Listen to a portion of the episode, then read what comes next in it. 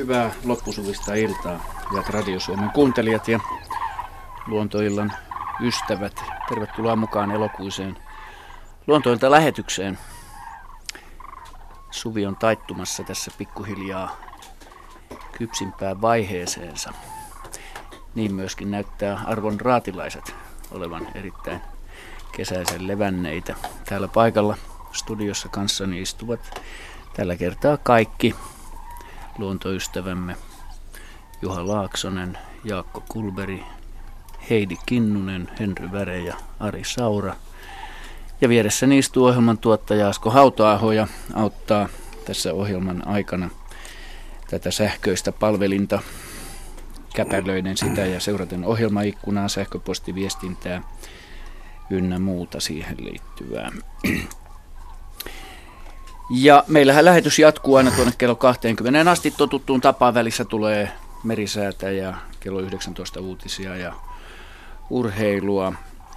Ja me omistamme tämän lähetyksen tänään mestari Jaakko Kulberille, jolla on synttärit. Hänestä on tullut Mr. 49er, herran 49. Aplodit hänelle. Kiitos, kiitos. Sinä lähestyt Kakusta kohta, myös. lähestyt miesten ikään, mutta kiinni et saa. Parempi niin. Joo, taustalla ääntelivät syksyiset kurjet. Se oli tähän vuoden aikaan liittyvää mukavaa, pikkusen haikeaa äänimaailmaa. Oli siellä niittykirvisiä joukossa mukana ääntelemässä. Joo, mitäs tässä? Mainitsen tämän numeron, johon voitte soittaa, hyvät kuuntelijat, ja kysyä kysymyksiä, mieltäne askarruttavia Suomen luonnonvaraisesta luonnosta ja havaintoja, mielenkiintoisia sellaisia. Numero on 0203 17600, niin kuin varmaan moni jo ulkoa osaakin 0203 17600 ja sähköpostiosoite on luonto.iltaat.yle.fi. Ja me käsittelemme tämän ohjelman aikana myöskin näitä kuvallisia havaintoja ja kysymyksiä, joita olette lähettäneet ja nehän löytyvät sieltä Radio, Radio Suomen etusivujen kautta. No niin, ja lähdetään liikkeelle ensimmäisellä soitolla. Ee, Meillä pitäisi olla langalla Ari Sulopuisto. Hyvää iltaa. No iltaapa iltaa ja ennen kuin kysyt muuta, niin onnitteluja päiväsankarille. Kiitos Kiitoksia, kiitoksia. Jaskan puolesta. Mitä haluat Sulo kysyä? Öö, Anteeksi, miten Sulo Puisto. kalat suojautuvat salamaa vastaan? Hyvä kysymys. Mitä sanoo tähän Ari Saura? Varsinaisesti niillä ei ole mitään suojautumismekanismia salamaa vastaan, koska sehän, jos niin käy, että esimerkiksi johonkin rantapuuhun salama iskee ja sen puun juuriston kautta välittyy sitten tämä sähkökenttä tänne veteen, niin ei kaloilla ole minkäännäköisiä mekanismia sitä vastaan. Että jos se sähkökenttä, mikä muodostuu sinne veteen, on hyvinkin voimakas, niin se on sitten jopa tappava niille kaloille. Että kyllä semmoista on tapahtunut, että salama on iskenyt johonkin vedessä olevaan esineeseen tai rannan puuhun ja sitten siinä ympärillä olevat kalat on joko taintuneet tai sitten jopa kuolleet ja nousseet pintaan sen iskun vaikutuksesta, mutta, mutta mitä varsinaista suojautumismekanismia, eikä kalat myöskään osaa sitä varsinaisesti pelätä, niin kuin ei oikeastaan mitkään luonnoneläimet varsinaisesti ukonilmaa osaa pelätä. Et niiden kä- käyttäytymistä on hyvin vaikea, moni, monillakin eläimillä on käyttäytymistä hyvin vaikea erottaa sitä, että onko tässä nyt joku pelkotila menossa tai joku pakoreaktio ukonilman takia. Että kyllä, kyllä luonnon eläimet on aika lailla siihen sopeutuneita, joskus salamoja paukkuu luonnossa. Mm. Oletko ihan varma, että, että mikään eläin ei osaa ukkoselta No ei nyt ihan varma, mutta siis tota, he nyt varmaan osaa jotakin. Nisäkkäät Hir- kyllä varmaan ainakin sadetta ja tämmöistä rajuilmaa monet eläimet, linnut, nisäkkäät vetäytyy sitten suojaan. Linnut lähelle puiden runkoja, puiden suojaa ja varmaan nisäkkäätkin johonkin, johonkin suojaisiin paikkoihin. Ja niin mäkin ajattelin, on pikkujyrsijät niin menee koloihinsa. ennustamaton, että Niin. kuinka sitä voiskaan paeta mihinkään. Mutta kyllä kai ne varmaan ukkosen jyrinään tai jos lähelle salama iskee, niin sehän pitää melkoisen jytinen. Niin Mm. se Totta kai säikähtää. Joo. säikähdystä. Mutta pakeminen puuhun on ehkä se huonoin ratkaisu sitten. Niin, se on siis tota, siellä puussa ollut, jos ei saa niin sanotusti maita Niin. ja ei ole mitenkään hyvin Kytköksissä. jo, kytköksissä tähän kostean puuhun, ei- ja- eikä sitten tota, noin, niin on esimerkiksi hyvin suojaava karvapeite, kuiva, lämmin karvapeite tai höyhenpeite, joka eristää hyvin siltä kosteudelta ja sen sähkön liikkumiselta, niin itse asiassa linnuthan voi istua vaikka sähkölangalla tai vaikka voima, voimalinjalla, jossa menee niin kuin kymmeniä tuhansia, tai missä on jännitettä kymmeniä tuhansia voltteja, mutta kun ne ei saa sitä maayhteyttä, niin ei siinä mitään tapahdu. Nyt jos sähköä pääsee veteen, niin kuin sähkökalastuksessa, niin kalathan tietysti pökertyy. Joo, siinä sähkökalastuksessa itse asiassa sinne muodostetaan juuri, juuri tämmöinen voimakas sähkökenttä kahden elektrodin välille, ja siinä sähkökentässä ne kalat taintuu kyllä. Mutta sähkö, salaman iskussa se sähköpurkaus voi olla niin voimakas ja paikallinen, että se voi kyllä aiheuttaa ihan paikallisen pienen kalakuolemankin kyllä, ettei se mikään mahdottomuus ole, ja semmoista on kyllä tapahtunutkin. Onko sulla Ari henkilökohtaista havaintoa tästä vai kysytkö noin yleisesti ottaen? No oikeastaan tämä johtuu nimenomaan siitä, että kun ei ole, mä en ole hirmu paljon ö, seurannut asiaa, mutta tuli tuolla saaressa Marjassa ja Ukkosen yllättäessä mieleen, että mm. ei me olla vaimon kanssa ö, muistaakseni ikinä kumpikaan nähty tämmöisiä ö, kaloja maha ylöspäin, joita olisi voitu epäillä edes salaman, salaman tainnuttamiksi. Ja toisaalta mihin ne häviää. Sitten Tuli mieleen, että voisihan olla, että ne esimerkiksi osaisi vetäytyä syvemmälle veteen kauas rannasta ja tämän tämmöistä, mutta äskeinen vastaus kyllä kumosi ainakin joltakin osin tämmöisen epäilyksenkin. Mutta kiitoksia vastauksesta, varsin, varsin hyvä juttu. Kiitos ja hyvää loppukesää.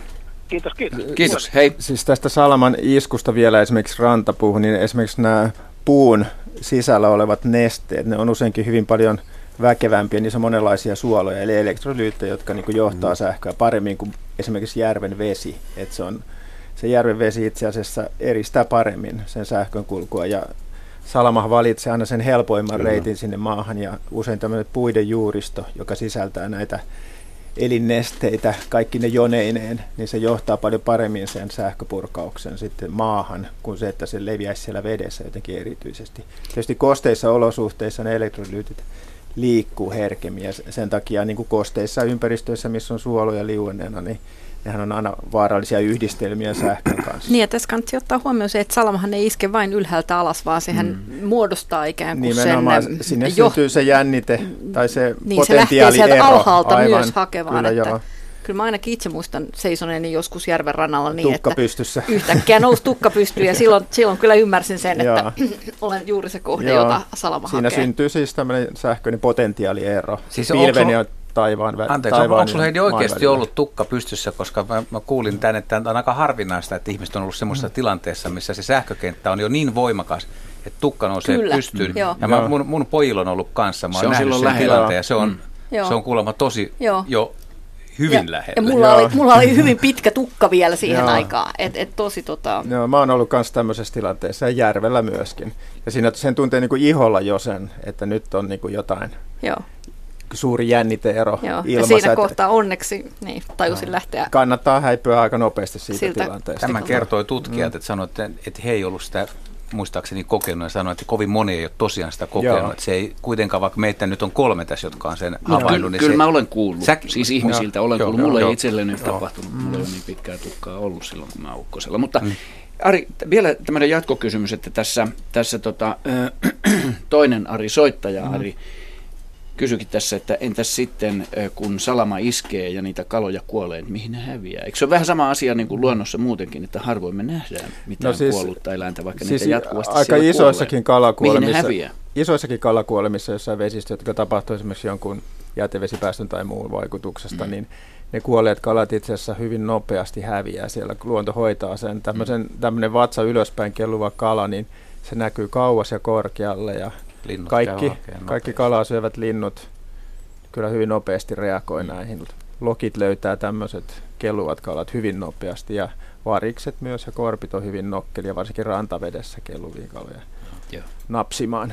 Ja aikamoinen porukkahan rannassa juoksee minkkiä, supikoiraa, kettua, jotka varmaan niin Kyllä poi- varmasti poimii poimii nopeasti kaiken. tällaisen. Joo, ja siis tämmöinen, aivan tämmöinen kala heti kun sen kuolee ja se on tuore, niin se yleensä painuu pohjaan. Sitten vasta kun tota, no, niin, se ruumiinontelo vähän kaasuuntuu, esimerkiksi se uimarakko, niin silloin se nousee pintaan. Mm. Et välttämättä tämmöinen tuore juuri kuollut kala, niin se ei nousekaan pintaan, vaan jää. Ja sitten jos niitä kaloja nyt sitten kuolee vaikka joukoittain, niin ne sitten vähitellen nousee pintaan. Ja sitä mukaan sitten kun lokit esimerkiksi keksii, että sieltä nousee kuolleita kaloja pintaan ja napsii hyvin nopeasti, niin saattaa niin kuin satoja kalojakin hävitä niin kuin lokkiparven suihin niin muutamassa kymmenessä sekunnissa. Just. Hyvä. Mennään eteenpäin. Seuraava soitto tulee Helsingistä. Hyvää iltaa, olette luontoillassa. No hyvää iltaa, Pauli Piirainen tästä. Soittaa mustikkamme tästä suoraan. Hienoa, Pauli. Kyllä, ja olisi semmoinen täsmäkysymys. Mahtavaa. Eh, Eli tota, nyt on tässä poiminut marjoja, niin on varpuja, joissa ei ole lehtiä ollenkaan, mutta sitten on tota, runsaasti mustikoita niissä, isojakin, että onko tämä nyt luonnollista tai mitä sitten tämmöinen tilanne on, että ainakin marjoja niissä on näissä mustikan varvuissa. Joo, mulla on samansuuntaisia pal- havaintoja. joo, paljaita ovat muuten. Mm. Osin. Niitä on helppo poimia. No sitä justiinsa, roskia ei tule. Mm. Eli Kyllä. Miten se on, Henry? että tällaisia kaivattaisiin lisää vai? Onko ne jalostettuja lehdettömiä Joo, mustikoita? Kyllä siinä ajan kanssa voi käydä huonosti, jos ne lehdet varisee ennen aikojaan, niin siinä ei paljon energiaa sitten seuraavalle vuodelle kerry. Mikähän niitä on varisuttanut? Mustikalla on koko joukko erilaisia siinitauteja, jotka varisuttaa lehdet ja niitä on, niitä on iso määrä. Ja viime vuosina niin mustikkaan tämmöisiä tuhoalueita on näkynyt aika paljonkin. Että Etelä-Suomessa, missä lumipeite on ollut heikko, on tapahtunut tämmöisiä myöskin pakkausvaurioita, mutta nämä, mitkä tekee marjoja, ei tietenkään ole kuolleita keväällä, että ne on sitten kasvukauden aikana saaneet todennäköisesti sienitartunnan. Jotkut hyönteisetkin saattaa mustikan lehdillä käydä syömässä, mutta eh, tämä kuitenkin tarkoittaa sitä, että se mustikka on ollut pitkään terve, koska marjojen tekeminen vaatii niin paljon energiaa, niin se on aika viimeaikainen, viimeaikainen tapahtuma. Siinä satokauteen alkupuolella todennäköisesti sitten alkanut tapahtumaan, mutta ei siinä oikeastaan muuta järjestä selitystä löydy. Jos mustikan varvusto kuivuisi, niin se näkyisi myöskin marjoissa. Se ei ole pelkästään sitten lehtiin kohdistuva ongel- ongelma, että pitää todennäköisemmin sieni tai sieniä. Ja se liittyy kosteuteen, kosteaan kesään. Kostea kesää, mitä kosteampi kesä, niin sen enemmän sieniä on liikkeellä. Hmm. Tuosta tuli mieleen tuosta energiahankinnasta mustikan osalta, niin tota, eikö mustikan ne varvun, ainakin ne kärkiosathan on myös vihreitä. Et vaikka se menettäisi lehtensä, niin eikö siinä tapahdu kuitenkin Kyllä sitä se- yhteyttämistä, että se pystyy joo. jollakin tapaa toimimaan se pelkkä Musti- varpukin. Kyllä mustikka pystyy yhteyttämään verson avulla tai varren avulla, se on vihreä lähes kauttaaltaan, mutta se energian määrä, mitä siitä syntyy, niin on kuitenkin hyvin pieni sitten verrattuna siitä, mitä lehtien kautta Mm. yhteytetään. Se pinta-ala jää paljon pienemmäksi. Joo, jää. Missä päin, Pauli, olet tällä hetkellä mustikassa? Kyllä se on kuule tässä Latokartano Myyrmäki Joo. suunnalla. Ja sade ei armahtanut, eli nyt loppupäivästä kuivu tämä ilma, niin tota, täällä on hyvä ollut poimia. Ihmetyttää vaan, että vähän on nähnyt poimijoita nä- näissä metissä. että Kannattaisi poimia. Kyllä kannattaa, että tänä vuonna, ne jotka eivät ole vielä metsässä käyneet, niin tänä vuonna on erittäin hyvä mustikkasato monin paikoin. Kyllä. Että ilman muuta, ja itse kun kävin metsässä viime viikolla, niin puolukkaa näyttää ainakin tulevaa paikotelle, ja sienisato on tällä hetkellä erittäin hyvä laajalla alueella, että Joo. nyt kaikki sohvaperunat ylös vaan ja metsään. Sieniä Kyllä. ja marjoja. Ö, Tos, jos saan sen verran kysyä, tuossa olen mm. nähnyt näissä mustikoissa, semmo, joissakin mustikoissa semmoista valkosta, valkosta niin näissä lehi, lehdissä tai varressa ja lehdissä, että onko se juuri Se, näitä, se on yksi sieni, sieni mahdollisuus ja mustikoissa, mustikoissa on aika usein härmäsieniä ja se tekee sellaista valkoista rihmastoa mustikan lehtiin. kyllä, kyllä, Joo. kyllä. No niin, kiitoksia Kiitos. vastauksesta. Minä jatkan poimimista. Juuri näin. Hyvää kesää. Kyllä. No niin, kiitos Hei, hei. myös. Hei hei. Joo, otetaan tähän nyt sitten, kun täällä on tota, mustikasta ja puolukkaakin sivuttiin tuossa, niin otetaan kuvallinen kysymys, jonka, jonka meille on lähettänyt Kristiina Antrell Espoosta. Öm, kuvassa on, kuvassa on tota, puolukan varpuja, toisessa valkoiset lehdet ja toisessa vihreät. Ja terveinen kuuluu näin. Löysin muutaman albiinon puolukan Säkylästä juhannuksen tienoilla. En muista, että olisin koskaan ennen nähnyt albiinoa puolukkaa tai muitakaan kasveja. Osaatteko sanoa, kuinka yleisiä tällaiset albiinolöydökset puolukoissa tai kasveissa ylipäänsä ovat? Ja nämä kuvat, hyvät kuuntelijat, voitte löytää Radio Suomen etusivuilta. Sinne vaan luontoiltaan, luonto Suomea kohti. niin, tämä on hieno kuva sinänsä. Siinä on rakennekynnet punaiseksi maalattu, taivuttaa tuota, tuota valkoista, valkolehtistä puolukan varpua. Ja vieressä on sitten vihreitä. Nämä on hämmästyttävän valkoisia. On. Jaha, ilmeisesti mä yritän vastata. Mä katselen sinua no, vastataan. kiinteillä silmillä. Että... Tota, se on tosiaan albino puolukka, siitä ei epäilystäkään. Ja tähän tulee nyt tähän semmoinen perinteinen vastaus, että se on toki harvinaista, mutta ei tavatonta. Näitä siellä täällä Suomesta löytyy aika ajoin, mutta missään nimessä se ei ole yleinen. Itse en ole nähnyt kuin ehkä kerran elämässäni. Se, miten tämmöinen valkoinen, valkolehtinen lehtivihreätön puolukka toimii, niin siinä on kaksi mahdollisuutta, että se elää täysin sienijuuressa varassa, joka syöttää sille energiaa Tällaista tunnetaan myöskin muissa kasveissa, on muun muassa lehtivihreättömiä kämmeköitä, jotka elää täysin sienijuuren varassa. Että ei tarvitse itse yhteyttää, loisitaan tavallaan sientä.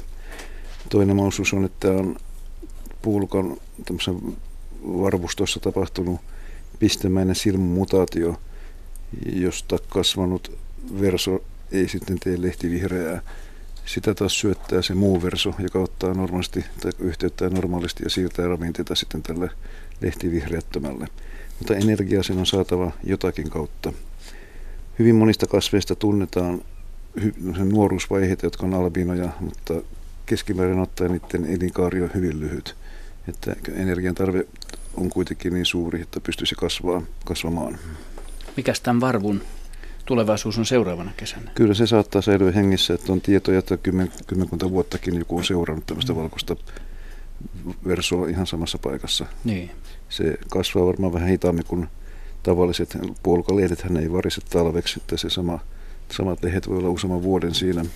Mutta jonkin verran tulee uusiakin, mutta energia tulee varmaan tässä tapauksessa noilta naapureilta, jotka on vihreitä ja nekin elää yhteiselämää sienten kanssa. Eli Tämä on hyvin monimuotoinen ja kiehtova tämä kasvien symbioosi.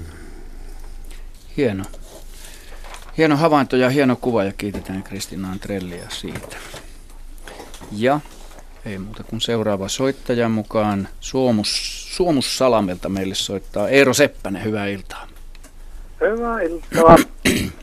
Miltä se kesä näyttää siellä Suomussalamen suunnalla tällä hetkellä?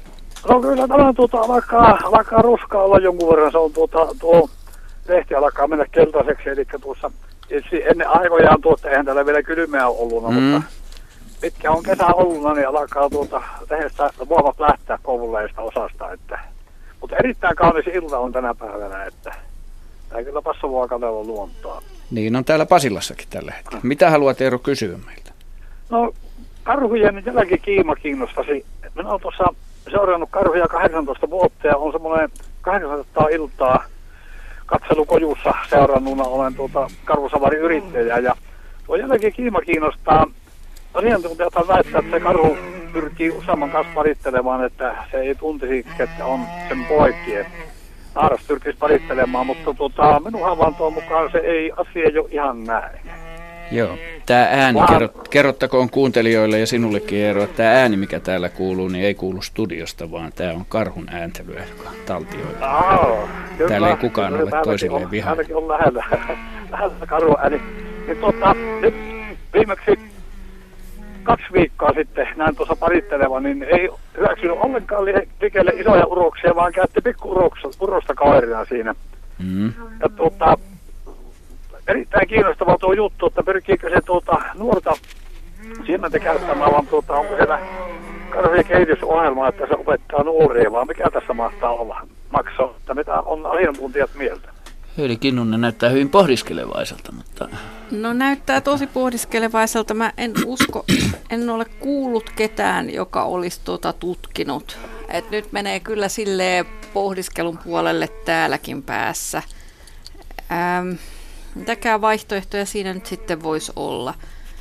Ähm, jotenkin... Joo, niin, kerro. nyt, niin, ihmetytti tämä myöhäinen ajankohta. Normaalisti ennen on nähnyt tuolla heinäkuun alussa vielä karhun olevan toisen kerran kiimassa, mutta nyt oli tosiaan tuota kaksi viikkoa sitten, eli elokuun neljäs päivä viimeksi. Mm. Ja eilen illalla se lähenteli kyllä, että ei ottanut kaverikseen yhtä isoa urosta, että, että se oli kyllä viittavailla, että ei tapahtunut vielä nyt se tässä vaiheessa, että näin myöhällä. Että onko niin, että tuo karhu ei ole tullut, tullut kantavaksi, mutta se, että kun se käyttää nuorta urosta sitten tässä toisen kerran, että... Et miksi sitä miellyttäisi vielä se? Siis sen, sen kyllä ymmärrän, että jos se ei tule kantavaksi ajoissa ja, ja niin kuin alkukesästä, niin, niin sen täytyy tulla uudestaan kiimaan ja yrittää, yrittää uudestaan, mutta, tota, mutta miksi sitten sen jälkeen se suosisi vielä nuorta jonkun vanhemman ja kokeneemman sijaan? Joo, se on ihmetyksen aihe ollut mullakin. Mä oon monena kesänä nähnyt tuo vastaava ja nyt tosiaan on niin tuore, tuore juttu, että eilen illalla vielä yritteli yksi selkeä, ei se enää onnistunut, ei ottanut, mutta tuolta lähellä se oli. Että... Siis mä voin kuvitella, niin kuin, jos, lähtisi semmoista evolutiivisesta ajattelusta, että naaraan kannattaa paritella usean uroksen kanssa, jotta ne urokset pysyisivät niin kuin, mitä mä sanoisin, hieman lempeämpinä. Nehän on uhka siinä vaiheessa, kun poikaset syntyy ja ne saattaa ne vaikka tappaakin. Ja, ja voisi ajatella sillä tapaa, että kun karhu normaalisti saattaa paritella useankin uroksen kanssa, niin se sisältäisi sen ajattelun juuri, että, ähm, että sillä tavalla voi ikään kuin saada urosten suosiota ja ikään kuin varmistella sitä seuraavan ähm, tilannetta, jossa poikaset on maastossa seuraavaa kevättä, että ne urokset ei olisi sitten niin äreitä. Tämä mutta, on loogista, jos ne kaverit olisi isoja. Se olisi just loogista, ja tässä kohtaa tämä meneekin metsään ikävällä tavalla. Mutta voisiko kuvitella, että se, niin, olisikin jo paritellut sen ison kanssa, ja sitten hakisi vaan sen nuoren hyväksyntää. Ei, tämäkin on vähän huono. Tämäkin on vähän joo, huono. Joo, mutta kun siinä on vielä useampi nuori tuota, uros siinä tarjolla, ja tuota, ei ketään isoja hyväksy. Pelkkiä nuoria. Et siinä, siinä tuota, tulossa Ehkä se pitää nyt. nopeudesta ja mm. Ehkä se on huike- kuuma naaras. Huikentelevainen. Saattaa olla jo tuota, sehän on luonnossa tietysti, Siinä se on. nuortenkin kokeilla, mutta tämä menee vähän niin kuin yli kyllä. Mm-hmm. Mutta Heidi, sä oot ihan hyvin jäljellä mun mielestä siinä, että siis jos, jos, jos naaras karhu, niin on, on useampien urosten kanssa ja sitten keväällä, kun sillä on pennut tosiaan, niin jos se koiras on, on varma, että se ei ole, ei ole omat pennut, niin se voi, voi jopa mm, tappaa mm. ne, mutta millä keinoilla se tunnistaa sitten mahdollista? Onko se joku tuoksu tai jotain? En mä usko, että se oikeasti tunnistaa. Se muistaa, joko se muistaa sen naaraan tai se ei muista sitä naarasta. En, mä en se usko, muistaa että, vaan, että se olisi sen naara. Niin, niin. niin se, olisi, se olisi tuttu sen naaraan kanssa ja se jotenkin sille urokselle jäisi sellainen olo, että, että ne saattaa olla sen jälkeläisiä.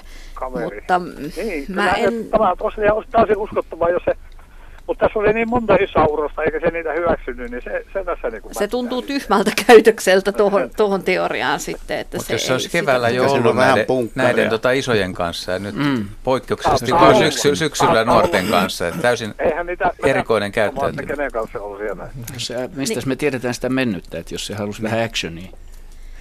Saattaa olla, saattaa olla. Niin. Vaihtelua vähän. Tähän ei ole mm. nyt ihan viisasta evolutiivista selitystä, mutta että et miksi se naaras noin päin just tekee, kun se kaiken logiikan mukaan menisi just toisinpäin. Ja sen kannattaisi pysyä niiden isojen kollien kanssa sitten hyvissä Näin, väleissä. Näin tuntuu Toisaalta jos... mä rupesin soittamaankin, kun tämä minun ymmärryksen yli meni. Toisaalta jos ajatellaan esimerkiksi ihmistä, joka on ainakin omasta mielestään suunnattoman älykäs otus, niin, niin tota, mä en kyllä menisi niin kuin, niin kuin heidän tota, parittelunsa perusteella tekemään Mm. kauhean pitkä, pitkämielisiä No mä, mä en ihan ihmistä, tieteellisiä ihmistä ja, ka, selityksiä. ihmistä ja kar, toisiinsa. oota, mä sanon sen oikeankin asian tästä. Eli mä mietin vaan sitä, että luultavasti nämä tunteen muut, suurella alueella olevat, siinä ympärillä olevat karhut tuntee luultavasti kyllä toisensa myöskin hajun perusteella. Kyllä varmasti. Ja tietää Kyllä, toisensa. Se on selvä, se on selvä kyllä. Mutta ehkä tämä naaras, naaraskaan ei ole sit vielä niin, niin ikäneito, että tota, se olisi ymmärtänyt, että ehkä kanses niinku, Mm. Mä en tuohon kokemukseenkaan tässä ihan niin, tai tietysti varmasti kokemus opettaa eläimiä, jotka on pitkäikäisiä. Et sehän, sehän on toki tyypillistä, että pitkäikäinen eläin ottaa opikseen ja seuraavalla kerralla ei tee ehkä samaa virhettä. Mutta tässä tapauksessa ikään kuin se oppiminenkin tapahtuisi niin, että se ei voi enää yhdistää näitä asioita kyllä keväällä toisiinsa. Että se, se ei musta ole uskottavaa. Että kyllä mä vaan sanoisin, että evolutiivisesti naaras käyttäytyy nyt pöhköllä tavalla, ellei tässä ole joku juoni, jota me ei vaan Ehkä- nyt tajuta. ehkä ne jäbät on se jo on- niitannut sen poikaset. luonnossa onkin mielenkiintoista, kun tämmöisiä juonia aina törmätään. Että Se on kyllästynyt näihin vanhempiin kavereihin. Tai sitten silloin se vahva näin. luotto niihin, että se tietää, että nuo jätkät ei takulla. Ai ne vanhat, vanhat Niin. isot. En mä tiedä, miksi se No, voisi eikö olla se voisi silloin luotto. edes vähän olla niille Siinä on sitten näihin vanhoihin niin semmoinen 15 metrin välimatka, että sen lähemmäksi se ei näitä vanhoja ota. Että Mm. ei miehinä pystytä käsittelemään tätä tilannetta. Te, ette pysty, te, te, te olette ihan jääviä miettimään tätä, että miksi, miksi vanha mies pistetään tota, äh, riviin sinne takana. Älä nyt synttäreiden kunniaksi on noin Niin. kuitenkin. Kyllä mä tämän luulen, vanhana miehenä kestän. Tämä jää nyt kuitenkin ratkaisematta, mutta ehkä, ehkä, tota, ehkä jatkotarkkailu kuitenkin antaa jotain, jotain niin kuin avaimia siihen, että mitä ihmettä tapahtuu. Mm. joo, tältä kesältä on tarkkailut kyllä ohi, että mä joudun lopettamaan, kun alkaa metästyskausi. Että Joo. on viimeinen ilta. Tänä iltana en soita kojusta, mulla on poika vuorossa siellä kojulla. Että Hyvä. No mutta nauttikaa, Että nauttikaa niin kauan kuin on katsottavaa ja sitten ensi vuonna uudestaan. No niin, hyvä. Seurataan ensi kesänä, mitä tapahtuu jatkossa. Että. Jos tämä jotenkin lähtee ratkeamaan ja viisaus No kasvaa niin, täälläkin tässä, päässä. Tässä pitää vaan seurata vuosi vuodelta, että jotakin oppisin. Niin. Juuri niin. Kyllä. Kiitos Eero soitosta ja mukavaa loppukesää. No niin, joo, kiitoksia. Joo. Hyvää loppukesää teillekin. Hei hei. Kiitos. Hei. Hei. Täytyy ilmeisesti jatkossa ottaa yhteyttä johonkin karhujen seksuaaliterapeuttiin, joka valaisee meidän hukkunutta, hukkunutta Onko johtotähteä. sulla tiedossa sellaista henkilöä? Ei, mutta niin, Aa, mielenkiintoinen projekti sinänsä. Mä uskon melkein tuohon, että siis karhuthan on varmaan niin kuin yksilöitä niin kuin, niin kuin ovatkin. Että tässä haluaisin uskoa tähän Arin hienoon analyysiin, persoonallisuusanalyysiin huikentelevainen naaras. Tai ehkä sillä oli vain päänsärkyä. Jaa. Okei, no niin, hei, hyvät Luontoillan ystävät, kuuntelette Luontoilta lähetystä. Kello on 18.31 ja rapiat päälle ja lähetys jatkuu aina kello 20 asti ja sanotaan tämä numero tänne, mihin voitte soittaa ja kertoa tämmöisiä mielenkiintoisia havaintoja ja kysymyksiä on 020317600. Ja sähköpostiosoite, jos niitä tässä nyt yritetään ehtiä vilkuilla toisella silmällä, on luonto.iltaat.yle.fi. Anteeksi. Ja seuraava soittaja soittaa todennäköisesti Valkealan suunnalta. Helena Puujalka, hyvää iltaa. Valkealasta kyllä. Kiva. Mitä haluat kysyä, Helena? No mulla on pääskyskysymys tämmöinen kesään liittyvä. Kun minun mökin räystään alla nyt toista kesää pääskynen pesii. Ja tänä kesänä maalattiin mökki ja silloin vielä oli poikaset pesässä ja me jätettiin se kohta maalaamatta, ettei maalata, ettei häiritä niitä. Mm. Ja sitten ne lähti ja pesä jäi tyhjäksi, niin sitten maalarit päätti, että nyt tiputetaan se pesä pois ja puhistetaan se paikka, että maalataan se. Ja niin tehtiinkin. Ja ei mitään sen jälkeen, niin ihan pian tuli pääskyset ja alkoi hirveän vimmal tekee uutta pesää. Ja minä ajattelin, että ne tekee jo ensi vuotta varten uuden kodin, mutta ne aloittikin pesinnän. Ja nyt ne, niillä on poikaset. Ihan tänään löytyi pieni munankuori siitä maasta. Niin minua vähän huolestuttaa, että mahtaako ne millään ehtiä enää lentokykyisiksi ne poikaset. Hieno havainto. Räystäspääsky on siis Juu, laji, kyllä. mistä puhutaan. Joo, joo. Joo, aika, aika myöhäinen on, mutta kyllä niitä, Niin. kyllä niitä monina vuosina, tota, jos on vähänkin lämpimämpää, niin on yllättävän myöhäisiä pesyreitä. Niin. Ja itsekin olen löytänyt ja nähnyt, nähnyt just, kun koulut alkaa, niin, niin tota, niihin aikoihin niin vielä poikasia pesässä. Joo, ja, mutta nämä on nyt ihan tosi pienet poikaset, että Mm. ne on varmaan ihan nyt kuoriutunut näinä päivinä. Ja kaikki muut linnunpöntöt ja västäräkin pesät on tyhjiä ollut jo aikapäiviä. Mm. Niin. Onko siellä, ö, ootko Helena havainnut, että olisi olis itikkaa lennossa? On aika paljon ja nyt Joo. toistaiseksi kyllä ne vielä ruokaa joen päältähän ne hakee. Mhm. Ne pyörii joen päällä ja kyllä ne ahkeraan kantaa ruokaa, mutta että kun on jo kuitenkin elokuu yli puolen välin, niin tuntuu, että, että nämä edellinenkin poikuet, niin se oli aika pitkään siellä pesässä, että ennen kuin ne lähtivät. Joo, ne on, ne on pesässä siis noin kol- kolmesta viikosta neljään viikkoon se, minkä ne on siellä pesämaljassa ja sen jälkeen vielä emot ruokkii niitä Juu. ma- maastossa viikon pari, että tota, en tiedä nyt ku- montaks päivää vanhoja ne on, mutta pitäisi... Ne on varmaan pitäisi- ihan pari-kolme päivää Joo. vanhoja, näin luulen. Että hautominen loppui, siinä oli tämä haudontavaihe ja nyt ne kantaa ruokaa molemmat, isä ja äiti. Täytyy toivoa, että tuota, suht lämpimät kelit eikä niin, Niin. sateiset jatkuu, hyönteistä on tarjolla ja siis mahdollisuudethan on aina selvitä. Turha tässä olisi sanoa heti, että Niin, että Ei se mitään mahdollisuuksia. tulee loppukesä ja syksy. hmm, Että hyönteisiähän ne syö, mutta ajattelin vaan, että kun Pääskynen nyt on niin kesälintu kuin olla ja voi, että, että minusta jotenkin tuntuu, että aika kummallista ja että ne pesänkin, ne teki ihan siihen samaan kohtaan, missä oli edellinen pesä ollut. Mm. joo. Ihan prikulleen samaa mm. paikkaa. Mutta siinä on vaan se, että nyt, nyt ravintoa paljon ja sitten siis ky- kyllä syyskuun puolivälissä vielä pääskyjä näkee saaristossa ennen kuin ne viimeistä lähtee muuttomatkalle, että et, et vaikka ne on hyönteissyöjä, niin kyllä esimerkiksi haarapääsky ja myös räystäspääsky niin kestää melko viileitä säitä, mutta sitten jos tämä on ihan kituuttamista tämä poikasten alkutaival, niin ne voi olla, että on sen verran heikkokuntoisia, että muuttomatkan Niin. tekeminen on sitä aika, aika raskasta, mutta eipä tuosta ton kummosempaa. Jos pystyy, niin kannattaa seurata. On tietysti Kyllä, jännä, niin että hyvin. minä päivänä ne lähtee, niin se on, se on mielenkiintoinen ihan- tieto. Juu, varmaan mielenkiinnolla kyllä seuraa ja näen mukavasti mökin ikkunasta kurkin sinne, niin minä näen, mitä ne touhuilee. Että, mutta minun vaan ihan tämä asia askarrutti. Ajattelin, että nyt on hyvä tilaisuus tähän kysyä, että, että mitä, mikä tämmöinen, että miten harvinaista tämä on. Ja on se tosi harvinaista. outoa. En mä ainakaan niin. kuullut, että, että elokuun puolessa välissä vielä. Kerro vielä yksi asia, mutta meni vähän ohi, ohi korvien. Kerroitko jo, että on, onko niillä minkälainen höyhenpeite jo niillä poikasilla? Ei vielä minkäänlainen. Niistä ei oikeastaan poikaset on vielä niin kuin siellä pesän sisällä, että näe muuta kuin, että ne laittaa Joo. vaan ne emot nokalla, tipauttaa sinne ruokaa ja sitten taas lähtee. Että niitä ei vielä näy, mutta sitten kun ne vähän kasvaa, niin kyllä niiden päät näkyy ja Joo. pitkälti ne näkyy jo melkein kokonaan sitten loppuvaiheessa, kun ne vielä rivissä siellä on. Ja, että ne on hyvin mielenkiintoisia ja Mm. mm. kivoja, että, mutta silleen vähän vaan nyt ajattelin, että voi voi, jos tulee huono syksy ja aikaisin kylmät ja hyönteiset hukkuu pois niin, että Joo. no. En minä kyllä voi niitä mökkiinkään ottaa.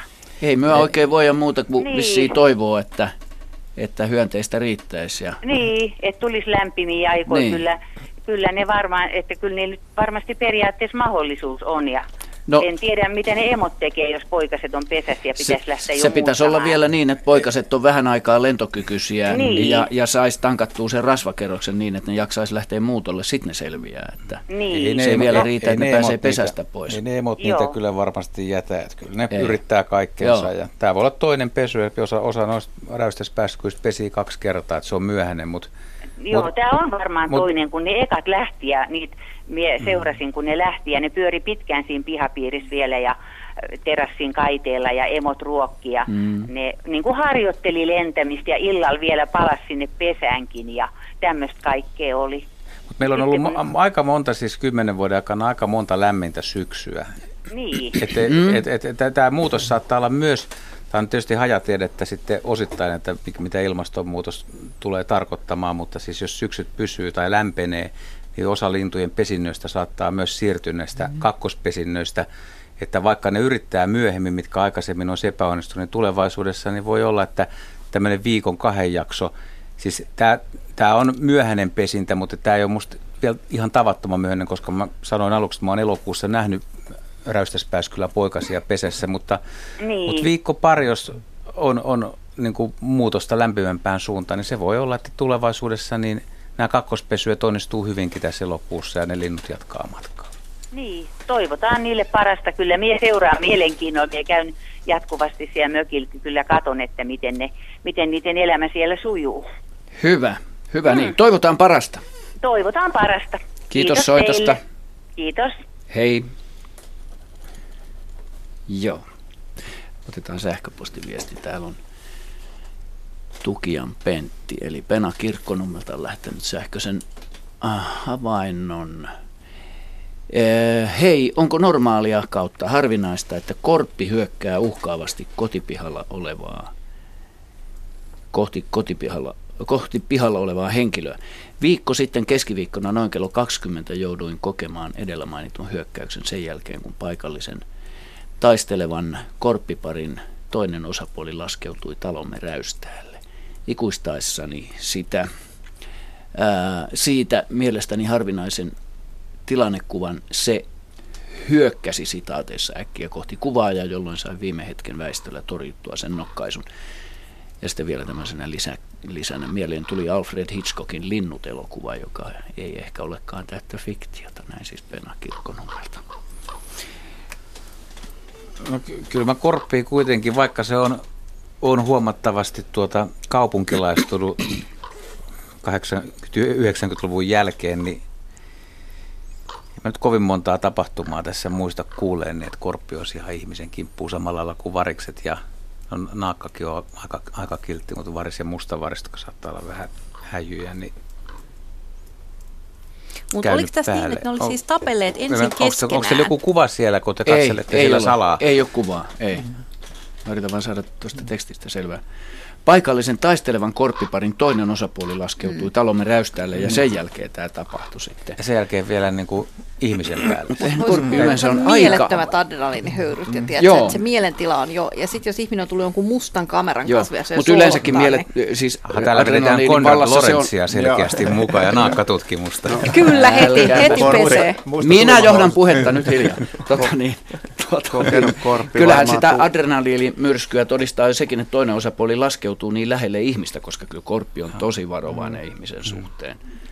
Mutta myöskin niin älykäs, että kokeneet linnut varmaan ymmärtää, että mitkä ihmiset on varova, mm. äh, niin kuin vaara, oikeasti vaarallisia niille. Mm. Että, Mutta ton kumoan heti sillä, että jos toinen vetäiset sieltä niin kuin haulikon takataskusta yhtäkkiä esiin, niin kyllä häipyy kaikki ympäriltä ihan takuu varmasti. Että. Tässä vedettiin vaan kamera. Mä ellei vetäisin tätä Konrad Lorenz-linjaa ja tätä naakkalinjaa, koska, koska kaikki kuulijat ei välttämättä Niin. ole lukenut sitä Lorenzin juttua, joka tota, ja se, sehän lähti siitä Klassikko. ajatuksesta, tästä klassikosta, jossa mies kävelee uimahousujen, kan- mustien uimahousujen kanssa ja korpit hyökkää. Siis on Ei korpit, vaan naakat Naakat. hyökkäävät hänen Siis kävelee niiden kanssa vai ne on kädessä. jalassa? Ne on kädessä, ne on märät ilmeisesti. Hän on käynyt varmaan uimassa. Mm. Ja, ja, ja silloin, silloin naakat niinku hyökkää. Juuri tähän näkö, tai signaali on se, että kuollut naakka on miehen kädessä. Mm. Ja mä itse jäin vaan tätä kelaamaan, just kun nämä toiset varislinnut tuli kyseeseen, että vo, voisiko sitten, jos mies tulee vielä mustan kameran kanssa, että, hän, että Korppi on tapellut kumppaninsa kanssa, ja sitten sulla onkin se musta kamera, ja silloin, silloin niin syntyy, että hetkinen, mitä sille kaverille kävi. Mm. Ja voisiko syn... en mä tiedä, voiko korppi erehtyä niin, että alkaa ihan oikeasti. Mä tiedän, Joo, mutta mutta sulla muistaakseni tämmöinen ne- salapoliisiromaanin kirjailija, voisi olla seuraava hyvä haaste. Lorenzin naakat ei myöskään unohtanut koskaan enää sitä. Ei, se, koko sen, miestä, Sen ei. jälkeen se ei tarvinnut edes niitä mustia uikkareita mm. tämän epäsuosion Ei, varmistamiseksi. ei. Ari. Mutta naakkojen keskinäinen nahistelu, tässä tuskin oli kysymys niin kuin naakkapariskunnasta. Mutta oli Ei, kun- korppi. Anteeksi, nyt puhutaan Joo, korpeista. joo, joo. Tuskin oli kysymys korppipariskunnasta, koska ne aika harvoin ottaa yhteen keskenään, siis korppipari. Että tässä on varmasti ollut jotain, joko se on ollut reviiri rajalla. Mikä vuoden aika se ihan No tar- tätä mä juuri rupesin katsomaan. Just rupesin katsoa, että oliko tässä Tai- mitään tai mainintaa sitten- siitä. tai sitten- Jos tämä oli kello 20, tämä oli vähän aikaa sitten. Eilen. Viikko sitten. Viikko sitten. Niin. Onko, Ja vielä keskiviikko Onko on mahdollista suunnitelma. muuten, että, siitä on, että ei tässä on mitään, että tässä on myöskin nuoria korppeja, Joo. jotka leikkii. Että on Niin jotain leikin kautta mahdollista. oleva tapahtuma Niin. tai joku tämmöinen vähän Joo. hömely. Ja sitten ainahan me voidaan selittää tällä Niin. yksilöllisellä käyttäytymisellä. Niin. Sattui nyt olemaan vaan tämmöinen kaveri, joka tuota, vähän Ei pitänyt kameroista. Niin, ei, ihmiset. Eräs tuttavani tota, niin, otti, otti hoitoon aikanaan Korpin poikasen, joka oli jätetty, jätetty tota, niin, pesään, kun muut oli lähtenyt vekeä.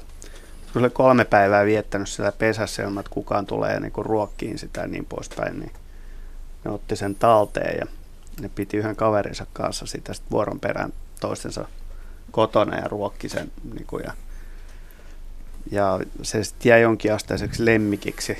Ja tota, niin, sitten ne, se aiheutti hem, hemmetisti tuhoa sisätiloissa, kun se jäi yksinään sinne askartelemaan, niin, niin ne sitten päästi sen sitten niin kuin vapaaksi oikeasti. Sitten se tuli käymään, käymään tota, niin kuin ruokailuaikoina sit paikalla ja niillä oli pakko ottaa se uudelleen sisähoitoon, koska se oli tota niin, rupesi tulemaan tämmöistä huhua, että tämä on tämmöinen tappaja varis, joka niin kuin hyökkää lasten kimppuun. Ja ne meni sitten vakoilemaan, että mitä se puuhastelee. Se oli, nimittäin parkkeerannut päiväkodin tota niin, katolle ja odotti, että sieltä tulee lapsia. Ja sitten kun lapset oli leikkimässä, niin se yhtäkkiä hyökkäsi sinne kimppuun ja just ennen kuin se tulee kohdalle, niin se levittää siivet ja sitten kakarat säikähtää ja juoksee ympäriinsä ja sitten se huvittuneena katseli. Niin kuin, tämä on hauska leikki. Ja, ja tota, sen lintu, linnun ampumisesta ruvettiin puhumaan ja muuta vastaavaa, niin ne joutui taas sitten piilottamaan niin kuin koulupäivän tai niin kuin opiskeluajaksi niin, tota, niin sisätiloihin. Ja siinäkin oli vielä paljon muitakin hauskoja tapauksia. Ne esimerkiksi pisti sen ulkorakennukseen ja sitten se oli tietysti tylsää. Ja se rupesi huutelee ja sitten se oli harakoita variksia, jotka rupesi vastaan sille ja sitten rupesi matkimaan niitä. Ja sitten taas tuli naapureilta jotain responssia, kun siinä oli niin kuin kymmeniä variksia harakoita, jotka niin kuin räksytti sinne niiden siellä niin kuin vajaan, vajaan tota luona ja kaikkea muuta vastaavaa. Että välillä niin kuin, kun on kuullut jotain tämän samantyyppisiä juttuja, on miettinyt, että onkohan, onkohan joku muukin Suomessa joskus pitänyt korppia ja varista. On. Mun lapsuudessani se oli yleistä, että otettiin Joo. pariksi ja harakan poikasia otettiin elätiksi. Ja silloin vastaavia tapauksia oli myöskin, että ne oli uteliaita. Sehän, nehän on hyvin uteliaita lintuja, niin menee jopa lasten vaunuihin. Ja sittenhän tull- tullaan katsomaan, että vauva siellä nukkuu ja mitä siellä on, niin se herätti kyllä ristiriitaisia tunteita. Joo, ja kun korppi on älykäs, niin se, Joo. se saattaa niin kuin ajatella, että tämä on niin kuin ihmisen tapa käyttäytyä on kopioituna on se oikea tapa. Tämä esimerkiksi harjoitti ensiksi sitä, että se nukkui selällään tyynyllä. Nyt, nyt on aika vaihtaa Mutta, mutta se siitä korpista. Että mä itse asiassa on sama, mitä, mitä Heidi sanoi, että, että ne on nuoria lintuja, jotka Joo. on jotain ihme venkoilua menossa. Ja Kyllä se siltä... se ei tarvitse hyvin olla edes saman vuoden poikasia, vaan Joo. edellisen vuoden, koska korpillahan menee useampi vuosi ennen kuin se on suku. Mutta nyt sanotaan Joo, se, että luonnonvaraisia eläimiä ei saa ottaa lemmikiksi. Ei, omin ei, ei todellakaan. Ei. Ennen se oli yleisempää, mutta en tiedä mi- minkälaista se nykyään on. Mutta Se on kiellettyä. Sitä, se on kiellettyä. Se on kiellettyä suorastaan. Mutta tuosta äskeisestä tilanteesta, niin lähetä meille kuva. Siitä voi lähettää. Video. Niin, se, se harvinaislaatuinen kuva, jota siitä oltiin ottamassa, niin senhän voi lähettää meille tänne osoitteeseen luonto.ilta.yle.fi. No niin, meillä on tässä kolmisen minuuttia aikaa merisäähän ja me ehditään yksi soittaja ottaa tähän mukaan lähetykseen vielä ennen sitä. Marko Raaseporista, hyvää iltaa. Tervetuloa mukaan lähetykseen. Hyvää iltaa. Ja onnea sinnekin. Kiitos. Hyvä, että tota, ö, pistit, pi, ja Pirkalle sitä, että hyvä kun pistit tota, ö, porkan hiljaiseksi siellä. Että, Hyvä. kun sanoit, niin Kiitos. Just. Kiitos. Kuule, tota, ö, kysymys oli se, tota, haava, haavasta. Ja tota, haavalehdillä on semmoisia punaisia pallurat. Ö, Pentonen mulle sanottiin, että ne olisi mukavasti tota, jotain punki ö, pesu, tai tommosia niinku, tuommoisia pesueita Mm. ja piti välttää niitä. En tiedä, mitä ne on. Mutta tota, sen takia ajattelin kysyä teiltä, että, että mikä se on ylipäätänsä. Ja sitten mun pitää sanoa, että mä oon SKK, eli sudenkorin kouluttaja tätä syksyä varten, että muuta saa sitten tilata noita sudenkorentoja. Jassu. Siis sudenkorentojen kouluttaja. Kyllä, SKK. Älä valehtele. No, Mitä- Mitä, vähän huumoria. Okei, mutta miten itse tähän asiaan mennäksemme, niin mitä Henry? Niin, tämä on tämmöinen rajapintakysymys. Eläimen ja hyönteisen Se on kombinaatio. oikein. Jota kyllä haavan lehdissä ja ruodissa on äkämäsääskiä, jotka aiheuttaa kasvaimia sekä ruotiin että lehden pinnalle. Ne on monessakin kasvissa aika tavallisia, että ne eivät ole tavattomia. Yleensä eivät haittaa mitenkään kasvin elämää, eli tekevät pesän lehteen ja Mm. siinä on sapuskaan tulevalle toukolle, joka sieltä monasta kuoriutuu. En tiedä, onko lajeja enemmänkin, mutta ainakin on olemassa Luulisin. äkämäsääski. Mm. Niitä on hyvinkin paljon. Mutta siinähän ne aiheuttaa hormonaalisella, tai niin kuin käyttää kasvien tavallaan omia, indusoi kasvihormoneita sinne. Ja, Kyllä, ja, epänormaalia kasvua. joo, ja sitten tämä epänormaalin suuri kasvu tietysti, niin, niin se on hyödyksi tälle toukalle. Se ne pystyy siinä yhdessä äkämässä elämään ja myöskin ne on aika kovia, että suojautumaan Kyllä. myös. Että niillä on sitten tietysti omat loisensa, niin kuin lähes kaikilla Mm. elukoilla. Mutta äkämiä kaikkiaan niin on Suomessakin varmaan moninumeroiden määrä. Niin, ainakin satoja, mutta tekisi melkein mieli sanoa, että enemmänkin voi hyvin olla. Että riippuu vähän, että mitkä lasketaan äkäämiksi. Kiitos Marko sinne Raaseporin soitosta ja, ja hyvät kuuntelijat, me pidämme tässä nyt merisään mittaisen paussin luontoillassa tullaan vielä takaisin muutamaksi minuutiksi ennen kello 19 uutisia. Tervetuloa silloin mukaan jatkamaan ohjelmaa. Mutta nyt siis merisää. Kello on ollessa kolme minuuttia vaille 19 on aika siirtyä takaisin luontoiltaan. Siellä päivän sankari Jaakko Kulberi ja Pirkka-Pekka Petelius kumppaneineen. Kiitos Blumis. Meillä on tässä kolme minuuttia aikaa lähe- lähetystä ennen kello 19 uutisia ja käytämme sen katsomalla meille lähetettyä kuvaa kuvallisissa kysymyksissä. Kuvan on lähettänyt Anitta Mehtonen. Me voidaan jatkaa tästä aiheesta, jos tämä ei tule ihan täysin käsiteltyä tässä ennen kello 19 uutisia. Tässä on kolme lokkia kuusen latvassa. Teksti kuuluu, hei, pihakuusessa pesi viime vuonna lokkipari. Poikasia niille siunaantui kolme kappaletta. Tänä vuonna samalla pesällä hyörii jälleen lokkipariskunta. Ilmeisesti paikka on mitä parhain, koska nyt pesälle pyrkii mukaan kolmaskin kaveri, liekö yksinäinen koiras, joka kaipaa myös omaa perhettä. Onko tavallista vai vallan tavatonta, että lokki pesii kuusen latvassa? Näin siis huittisista Anitta Mehtonen. Mitäpä No sanoo? kuusenlatva on aika, aika hyvä kyllä. Siis Ensinnäkin tämä lokki, mistä lokista on kysymys? Kala, kalalokki on, mm. on kuvassa ja se on tosiaan kuusen oksalla. Kaksi lintua ja yksi lentää, sitä yksikin yrittää siinä taiteella, mutta mä oon itse löytänyt kymmenkunta pesää männystä, vanhoista variksenpesistä, että se ei ole ihan tavatonta, että ne pesii, pesii männyissä ja variksenpesässä ja rakentaa mm. siihen vielä järviruosta niin kehän. Ja pesä on itse asiassa aika turvallinen kaupunkioloissa, koska, koska ma- maalla on kuitenkin kettuja, koiria, lapsia ja häirintää, että ei puu ole mitenkään huono pesäpaikka, mutta ku, kuusi on tiheempi ja no kyllä varikset pesii kuusissakin, että varmaan on va- vanha variksen pesäpohja siinä, että mutta ihan hyvä havainto ja erikoinen. Se, miksi siinä on kolme lintua, niin siitä nyt ei oikein pysty sanomaan, että ton, jos on hyvä vanha pariskunta, mikä on todennut tuon pesäpaikan hyväksi, niin se varmaan yrittää pitää sitä ja kolmas tulee katsomaan, että miten tässä tapahtuisi. Hmm.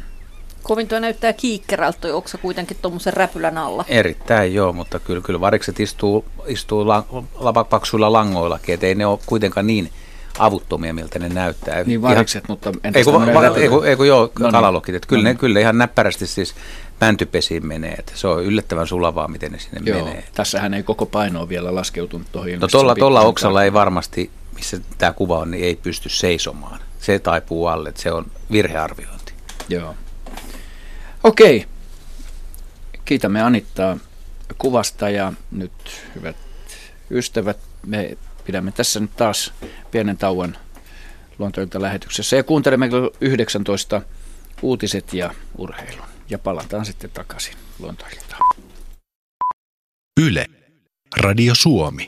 Ja hyvää iltaa, hyvät kuuntelijat. Olette jälleen luontoilta lähetyksessä ja olin tässä kysymässä, että onko meillä soittajaa tuolla linjoilla. Todennäköisesti ei vielä, mutta tähän alkuun sanottakoon puhelinnumero, johon voitte soittaa ja kysyä meille, meiltä luonnonvaraisesta luonnosta. Ja kertoa havaintojanne 0203 17600, siis 0203 17600 ja sähköpostiosoite on luonto.ilta.yle.fi.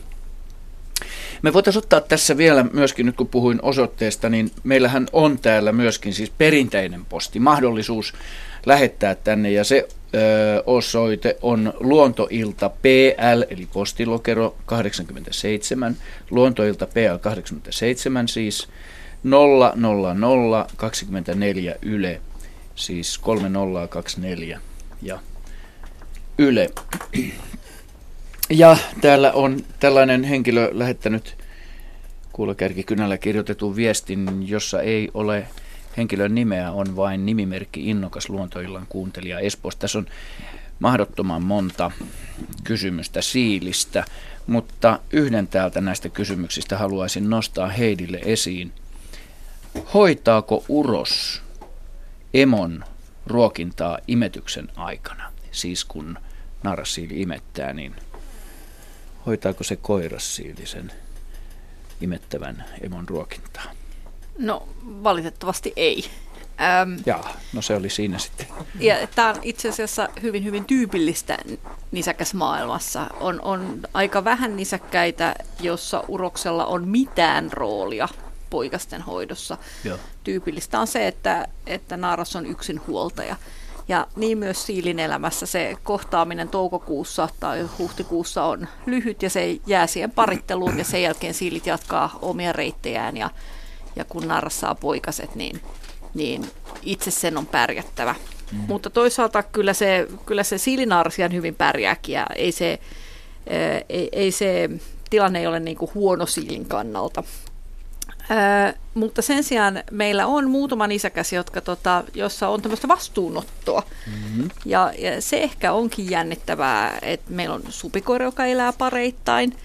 Ja supikoirasta tiedetään, että uros osallistuu pentujen vahtimiseen ja ruokkimiseen. Öö, meillä on kettu, joka on tyypillinen myös pareittain elelevä otus. Entäs mäyrä?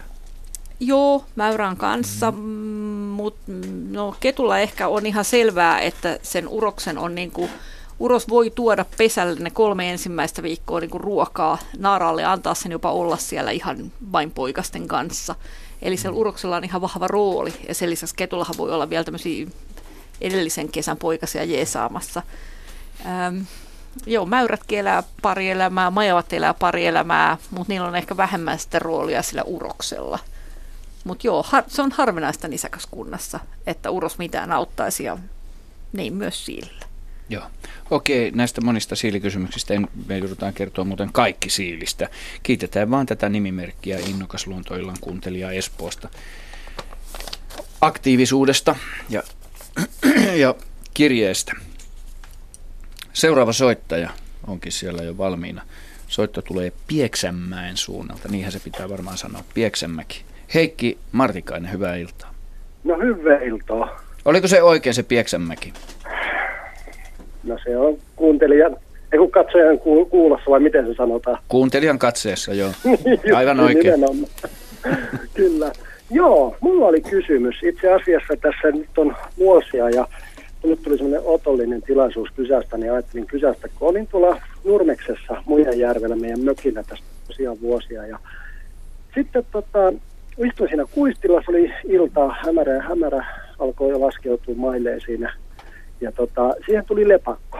Se lenteli ees taas ja otti syöksyjä välillä ilmeisesti sitten niin kuin itikoitteen, mitä se nyt syökään, niin niiden perässä. Ja, ja tota, meidän kissakin vielä niin kuin oikein oli norjalainen metsäkissa, niin oli kun sähköis, kun saaneen, se välillä otti syöksyä sen noka eestä, niin oli hyvän näköinen.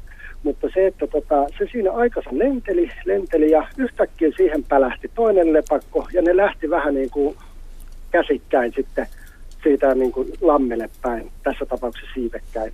Niin tota, että onko niillä tapana, että ne odottaa, venttailee siinä kymmenisen minuuttia kumppaniinsa ja sitten ne lähtee jonnekin kosion matkalle?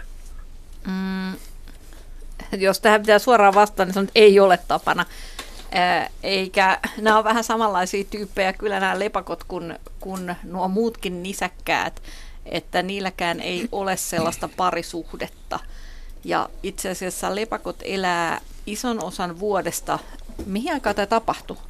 No tätä mä just äsken mietin, mutta mä luulen, että, että kun mä oon ollut koulussa silloin ja koulut alkaa yleensä elokuun puolen välin jälkeen, että mä olin mökillä, että ennen elokuun puolta väliin se oli kuitenkin. Okei. Okay. Äh, tota, hmm. No sit, sitten tilanne on ehkä, ehkä vähän toisenlainen, jos se oli niin kuin syksymällä koska mm. lepakoiden täytyy paritella syksyn lopuksi. Okei. Okay, ja, joo, mutta... Mm, jotain. Niin, en, en tiedä. Lepakoiden paritteluja on nähty tosi vähän. Okay. Ja mä en tiedä, liittyykö niihin ihan... Ähm, ja niistä meikäläistä lajeista tiedetään hyvin vähän sellaista, että, että tai kimolepakosta tiedetään, että uros voi ikään kuin kosiskella naarasta. Mm. Mutta noista muista meidän lajeista en oikein tiedä sitä, että tota, ää, että kosiskelisiko ne tolleen, koska mun mielestä usein suurin osa niistä pariutuvista tapahtuu ö, myöhään syksyllä ja jopa niin myöhään, että ne on ikään kuin jo niissä horrostamispaikoissa. Ja, ja, ja sitten siellä, siellä voidaan sitten ö, ryömiä niiden kavereiden luo parittelua joo, varten. To, joo, tuosta en kyllä tiedä, että oliko uros vai naaraspuolinen sen verran liikkeet oli nopeita, että siinä näkee, näkee, että kumpaa puolta oli ja, ja kumpa se siihen paikalle tullut oli. Että Joo. Tosiaan se oli kyllä jännä, että ne, se aikansa siinä lenteli ja, lenteli ja tosiaan siihen tuli se toinen ja ne lähti niin kuin, siis just niin kuin siivekkään, ne lähti sinne järvelle päin mm. sitten. Ja mm.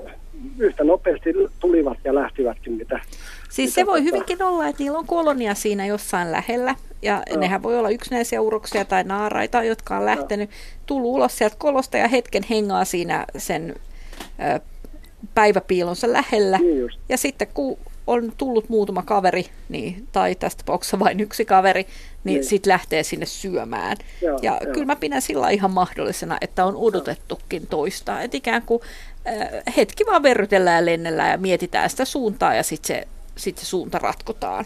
Nimenomaan, joo, kyllä. Joo, no. se oli jotenkin, jotenkin, kun ikinä ei ollut ennen lepakoita, lepakoita nähnyt, niin se oli jotenkin semmoinen aika, aika hieno tilanne, että mitään ei kuulunut, mutta se vaan meni siinä ees taas, niin se oli aika, aika värisyttävä kuitenkin. Todennäköisesti kissa kuuline koska kissan, kissan kuulo on toisen tyyppinen kuin ihmisen ja kissa kyllä, kuulee paljon joo. korkeampia taajuuksia. Joo, ky- kyllä kissa mun mielestä kyllä siis Ines, Ines niin, joo Ines se oli muistaakseni, ei, no oli mikä hyvä se kissan nimi, mutta tota, se, että tota, kyllä se sen kuuli, koska se, siis se katseli koko ajan siellä taivaalla, taivaalla ja, tota, ja, ja pää liikkuu ees taas. Se oli tosiaan aika pörrönen oli se kissa kyllä, että se havaitti sen. Ne on korkeita ja ne on kovia ääniä, ne ei ole mitään hiljaisia ääniä, vaan, vaan mm, ne voi pitää ihan hyvää metakkaa, me ei vaan kuulla sitä. Joo, joo, Et kis, kissan korvissa se saattoi olla aikamoinen jymy, joka siellä taivaalla kävi. Onko Heidi, nyt kun puhutaan Iineksestä ja norjalaisesta metsäkissasta, niin onko sen aistit valppaammat? Sehän on pörhösempi ja pikkusen villimpi kuin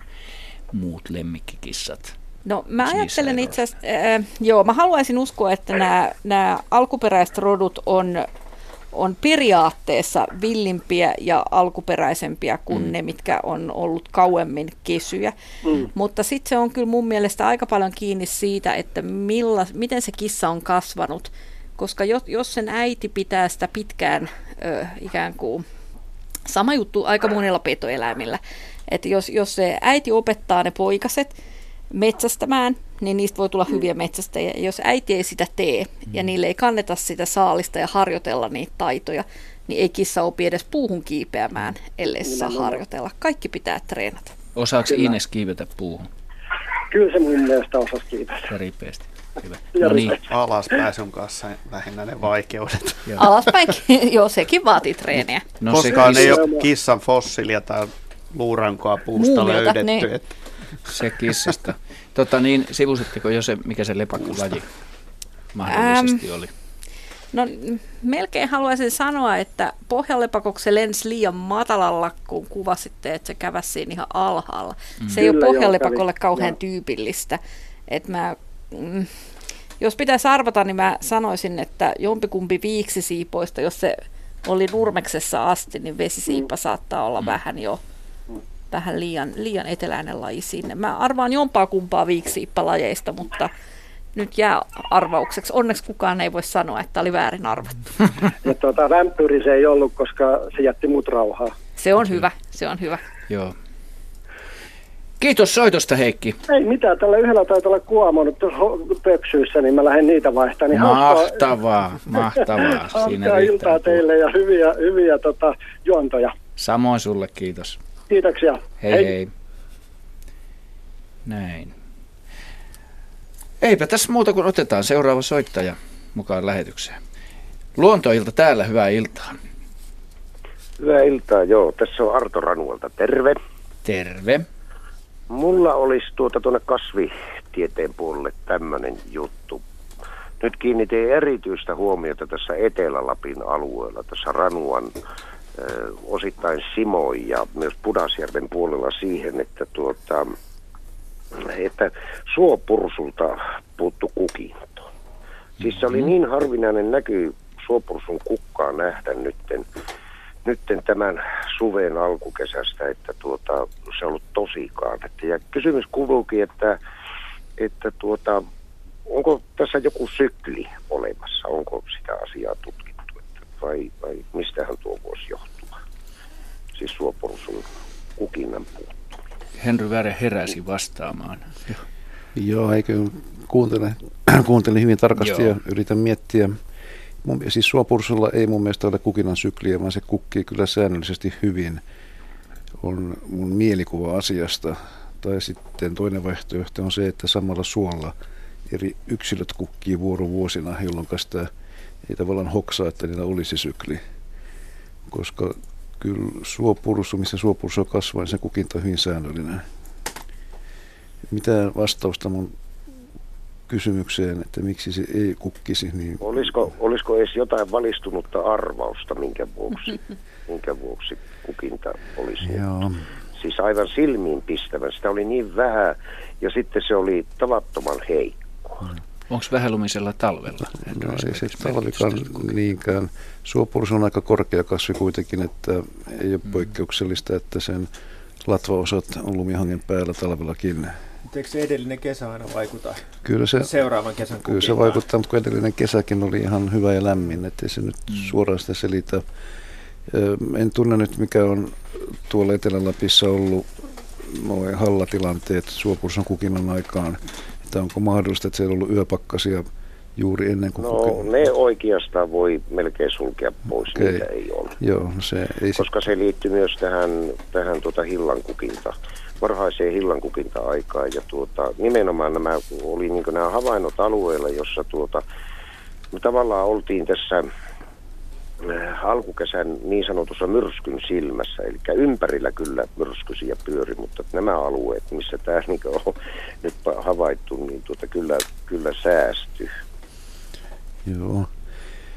Ja, ja vaikka myrskykin olisi, niin ei se kyllä suopursun kukintaa sinänsä estä hyönteisten ja pölytteen liikkeet se voisi estää, mutta ei itse kukintaa. Et, et, kyllä tämä nyt ainakin mun osalta jää mysteeriksi, mutta jos jotakin tulee mieleen matkan varrella nyt tai seuraavissa lähetyksissä, niin mä pyydän Peteliukselta saada puheenvuoron asian tiimoilta. Olette hyvä vaan. Joo, Niin, tässä ihan, ihan lisänä vielä sen verran, että tuota, tuota, kun on aina, aina niin sillä lailla kuvitellut maalikkona, että tuota, suopursun kukinta liittyy siihen huumaavaan tuoksuun, niin täytyy sanoa, että se huumaava tuoksu kyllä säilyy. Joo, se Eli tulee lehdistä. Se, se lemusi, eli se on sieltä Mm. niitä, tuota, itse siitä kasvi- ja, ja tästä kasvustosta. Joo, se, se tuoksu, tuoksu tulee sieltä lehtien solukoista ja soluista. Sienitaudit voisi miettiä, mutta mä en tiedä yhtään sienitautia, joka pelkästään kukintaa ehkäisisi. Että Hmm. On kyllä hyvin vaikea sanoa. Jos kukinta on heikko, niin se tarkoittaa sitä, että kukkasilmut on tavalla tai toisella jäänyt kehittymättä. Että, että olisiko siellä sitten kuitenkin talvella voinut olla niin paha pakkastilanne, niin että kuk- tulevan kesän kukkasilmut olisi päässyt paleltumaan alueellisesti. Voisiko olla se, se mahdollisuus, että kun oli kuitenkin viime kesä oli pitkä elämä ja syksy jatkui hyvin pitkä ja sitten tuli yhtäkkiä talvi. No, että on, tämä valmistautuminen talveen jäi joiltain osin sitten no se on, se on yksi mahdollisuus tietysti, että mitä varmuudella pystyt tuota, tuohon sanomaan, mutta mm. arvella voi niin, että jos kasvukausi on jatkunut pitkään, nuppujen kehitys on lauennut kenties jo syksyn puolella ja sitten kun on tullut pakkaset, niin nämä tulevan vuoden nuput niin ovatkin kuolleet pois sitä kautta mm kukinta näinkin lailla alueella on niin yhtä, yhtä aikaa sitten heikko. Tämä että, on hyvä. Toi oli hyvä selitys kyllä. No, kiitos Ari, ja johdatit kauniisti tähän. kiitos Arto soitosta ja hyvää loppukesää. Meillä on tullut nyt Tukian Pentiltä sitten kuvia, kun pyydettiin äsken niitä hyökkäävästä korpista pihapiirissä. Sä katsoit Juhan näitä kuvia, haluatko kommentoida jotenkin? näissä? Korppihan se on. Siis. Korppi se on, mm. joo on se sen verran kaukaa, että vähän vaikea sanoa, että onko, onko nuori. Jos sieltä vähän ruskehtavaa tuossa jossain kohtaa siipeen näkyy, niin voisi olla tämänkin vuoden poikainen vielä. Että se nuoren linnun teoria tai mihin me nyt tultiinkaan siinä mm-hmm. sitten. Että tässä on näitä selvittämättömiä asioita no, muitakin. No, kyllä se todennäköisin vaihtoehto et, et, taisi olla. Pikkasen poikkeuksellinen käyttäytyminen. Se, minkä Jaskan siellä lopuksi nosti esiin, niin se oli musta ihan hauska juttu, että kyllä, kyllä tota, Ettei vaan joskus joku, joku ole ottanut korppeja ja tämmöisiä kesyhköjä, lemmikkikorppeja saattaa liikkua luonnossa tiettyyn paikoin niin aika lailla ja ne voi käyttäytyä just miten sattuu. Hmm. Hyvät luontoilujen kuuntelijat ja Radio Suomen kuuntelijat, kuuntelette Luontoilta lähetystä elokuussa. Meillä on, meillä on tässä kosolti vielä melkein yli puoli tuntia ainakin lähetysaikaa jäljellä ja Numero tänne, johon voitte soittaa, on 0203 17600 ja sähköpostiosoite on luonto.ilta.yle.fi. Ja meillä on niin kivasti soittoja, että jätetään vähän näitä sähköisiä viestejä, joita täällä on, niin, niin tota, tuonnemmaksi edelleen. Seuraava soitto tulee Humppilasta ja Jouko Alhainen on soittaja. Hyvää iltaa Jouko. Tervetuloa mukaan lähetykseen. Miltä se kesä siellä Humppilan suunnalla nyt näyttää?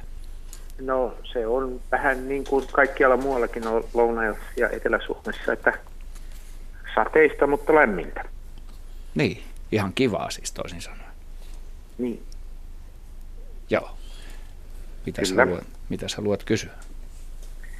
Niin, mulla oli siinä äh, sitä räystäspääskyn pesimisestä ja sitä uusinta pesinnästä, kun oli, niin 80-luvulla – tein semmoisen räystäspääsky populaatio- ja pariuskollisuusselvitystä, jossa mm-hmm. rengastin noin 5000 räystäspääskyä, kontrolloitiin noin 1000 räystäspääskyä ja, ja tota, sitä uusinta pesiveistä, niin sen verran niiden havaintojen perusteella, mitä mulle tuli siinä, niin Yhdyskuntaan saattoi saapua sitten keskikesän jälkeen naaraspääskynen jostakin muualta.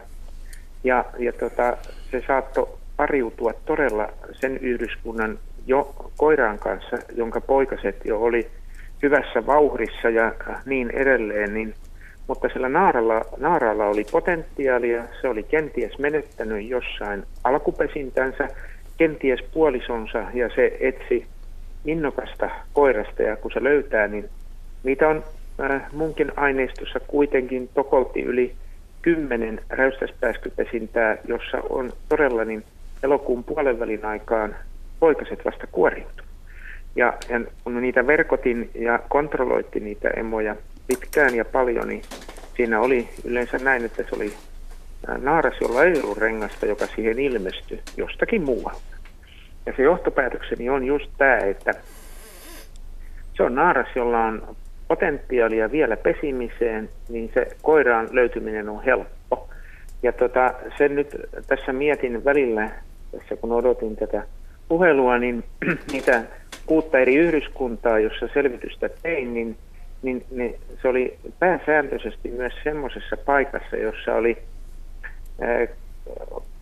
kohtalaisen kostea peltomaisema, järvi taustalla ja, ja ne oli ilta-aurinkon puolella keskikorkean seinustan alla ne pesät. Eli se voi olla, että sillä on merkitystä, mutta saattaa olla, että vaan sattumasta kysymys. Mutta ne kesät myöskin, jolloin, jolloin nämä havainnot tuli tästä naaraasta, oli myöskin samalla tavalla lämpimiä, mitä nyt on ollut kosteita No kyllä, kyllä, että silloinhan äh, oli räystäspääskyn kannalta oli kaksi ankaraa katastrofivuotta, oli 1981-82, silloin 10-12 päivä kesäkuuta oli molempina vuosina niin kylmää, että räntä ja rakkeet kesti tunti tolkulla maasta ennen kuin ne suli. Ja silloin kuoli äh, niistä yhdyskunnista siis emoja yhden, kahden ja kolmen munan päälle pesään, niin ne kuolivat nälkään. Mm. Silloin oli, silloin oli räystäspääskyn kato ja, ja räystäspääsky ei ole vieläkään toipunut niistä, koska se kohdistui niin pesiviin lintuihin ja hyvin voimakkaasti. Ennen kuin annetaan Juha Laaksoselle tässä, niin mua kiinnostaisi vielä, että onko sulla joko minkäänlaista aavistusta tai sitten tietoa tai havaintoa, mistä suunnalta nämä naaraat on tulleet silloin nämä Ei joo, että, että tota, sitten äh, niiltä vuosilta on, on sillä että on kontrolleja, kun äh, mun yhdyskunnista lähti pääskys emoja, niin yksi oli muistaakseni perhosta löyty kuolleena ja yksi löytyi jostain Iitistä tai Kouvolasta, en muista mm-hmm. nyt tarkkaan ulkoa, mutta osa, osa niistä, kun ne menetti puolisonsa, niin ne lähti suinpäin johonkin etsiin parempaa elinmahdollisuutta, ja ne se kuitenkin löytyi jostain talojen seinustalta ja niin edelleen kuolleita. Eli se äh, tuohon, että mistä ne tuli, niin se, se vastaus on vaikea. Niin, aivan. Ajattelin vaan, että oliko jotain kaakkoisia ilmavirtauksia, että ne olisi voinut tulla vähän kauempaakin. No, äh, sitä en niin, mm. tarkasti, en niin tarkasti muista sitä, mutta kyllähän se, äh, siinä on niin kuin periaatteessa äh, minun mielestäni kysymys, että laji pyrkii, kun sillä on resurssiakin vähän, niin tuottaa äh, jäljellä olevilla voimillansa niin edes jonkinlaisen partin oman lajin jälkeläisiä vuoden aikana. Ja mm. kyllä mä ihan äh, tältä perustalta sen mielikuvan on niiden havaintojen ja selvityksien mukaan niin tehnyt, ollessani sitten oikeassa tai väärässä. Joo, aivan, aivan. Juha, haluatko? Joo, ei kun kiva.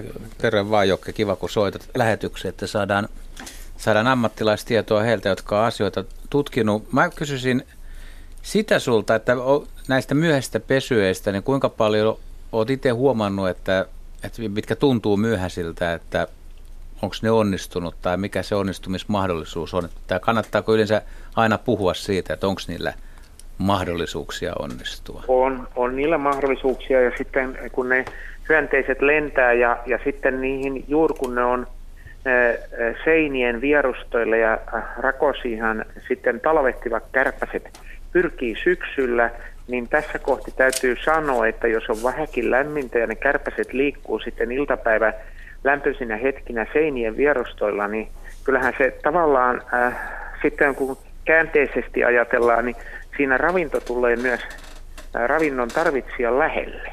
Mm. Eli siinä kohtaamis, helppo kohtaamisprosentti on paljon helpompi kuin aikaisemmin keväällä ja kesällä. Mm-hmm. Joo. Kyllä.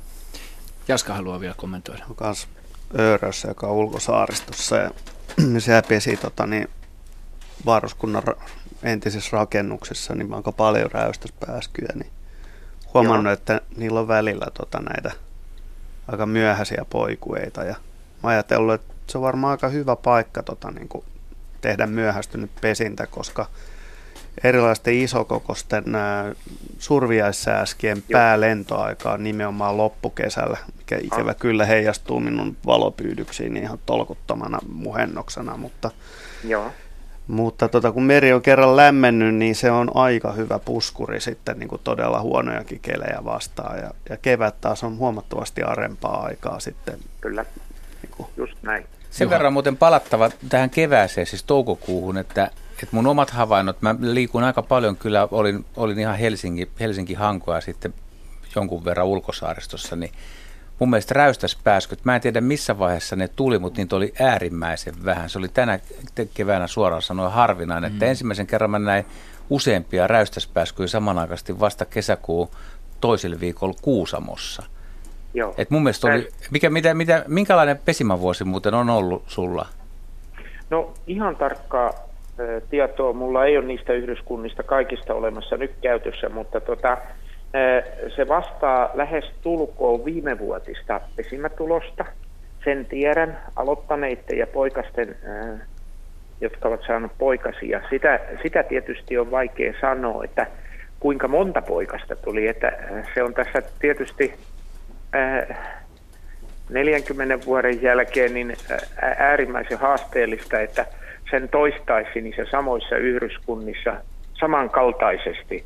Sehän kertoisi paljon enempi kuin mielikuvat ja muistot ja aikaisemmat tulokset, koska silloin saataisiin niin kuin kontaktipinta siihen samaan, samoin yhdyskuntiin, samoissa olosuhteissa. Joo.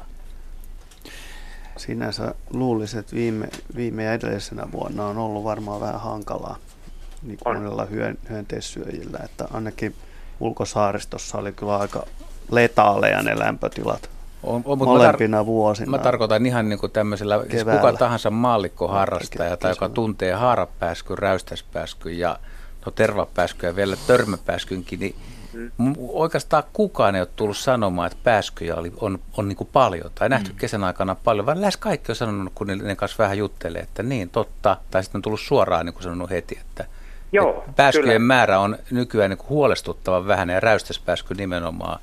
Niin, Räystäspääsky on varmasti taantuva mm. laji. Se on ihan selvä juttu. Sen voin sanoa, että niissä yhdyskunnissa, jossa kuitenkin sen selvityksen aikana mulla oli yli tuhannen pesää, jota operoittin ja niiden emot, niin tota, ei, niistä, ei niistä yhdyskunnista enää vastaavalla ajalla vastaavaa aineistoa tule saamaan ehkä koskaan.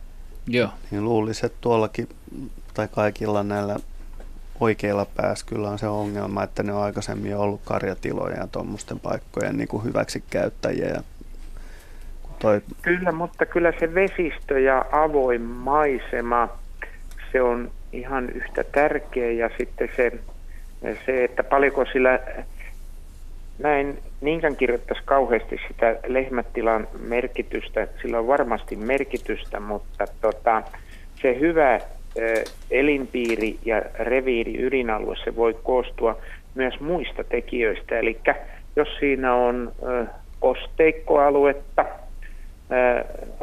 Lintujärven lahti, joku semmoinen, jonka hyönteistuotto on suuri, missä ne pääskyset myös keväällä ja alkukesästä mielellään, ennen kuin pesintä on alkanut ja käynnistynyt kunnolla, ne menee myös sinne sitten yöpymäänkin. Ei ne, ei ne tota noin, niin yövy silloin ensiksi alkuun ollenkaan siellä pesillä niin kuin samankaltaisesti, niin ennen kuin ne lähtee muuttaa, niin ne, ne sitten semmoisiin paikkoihin, missä illalla on viimeksi hyönteisiä ja aamulla ensimmäiseksi. Ja ne hyötyy tietysti siitä, äskenkin kerroit siitä meriympäristön, sen patterivoimasta tällä syksyllä ja ihan sama juttu se on keväällä sinne ruovikon pajukon reunaan, kun se paistaa se aurinko, niin siellä ne kuitenkin vedestä nousee koko ajan hyönteisiä, vaikkei niitä nouse keväällä paljon, mutta joka tapauksessa niitä löytyy sieltä.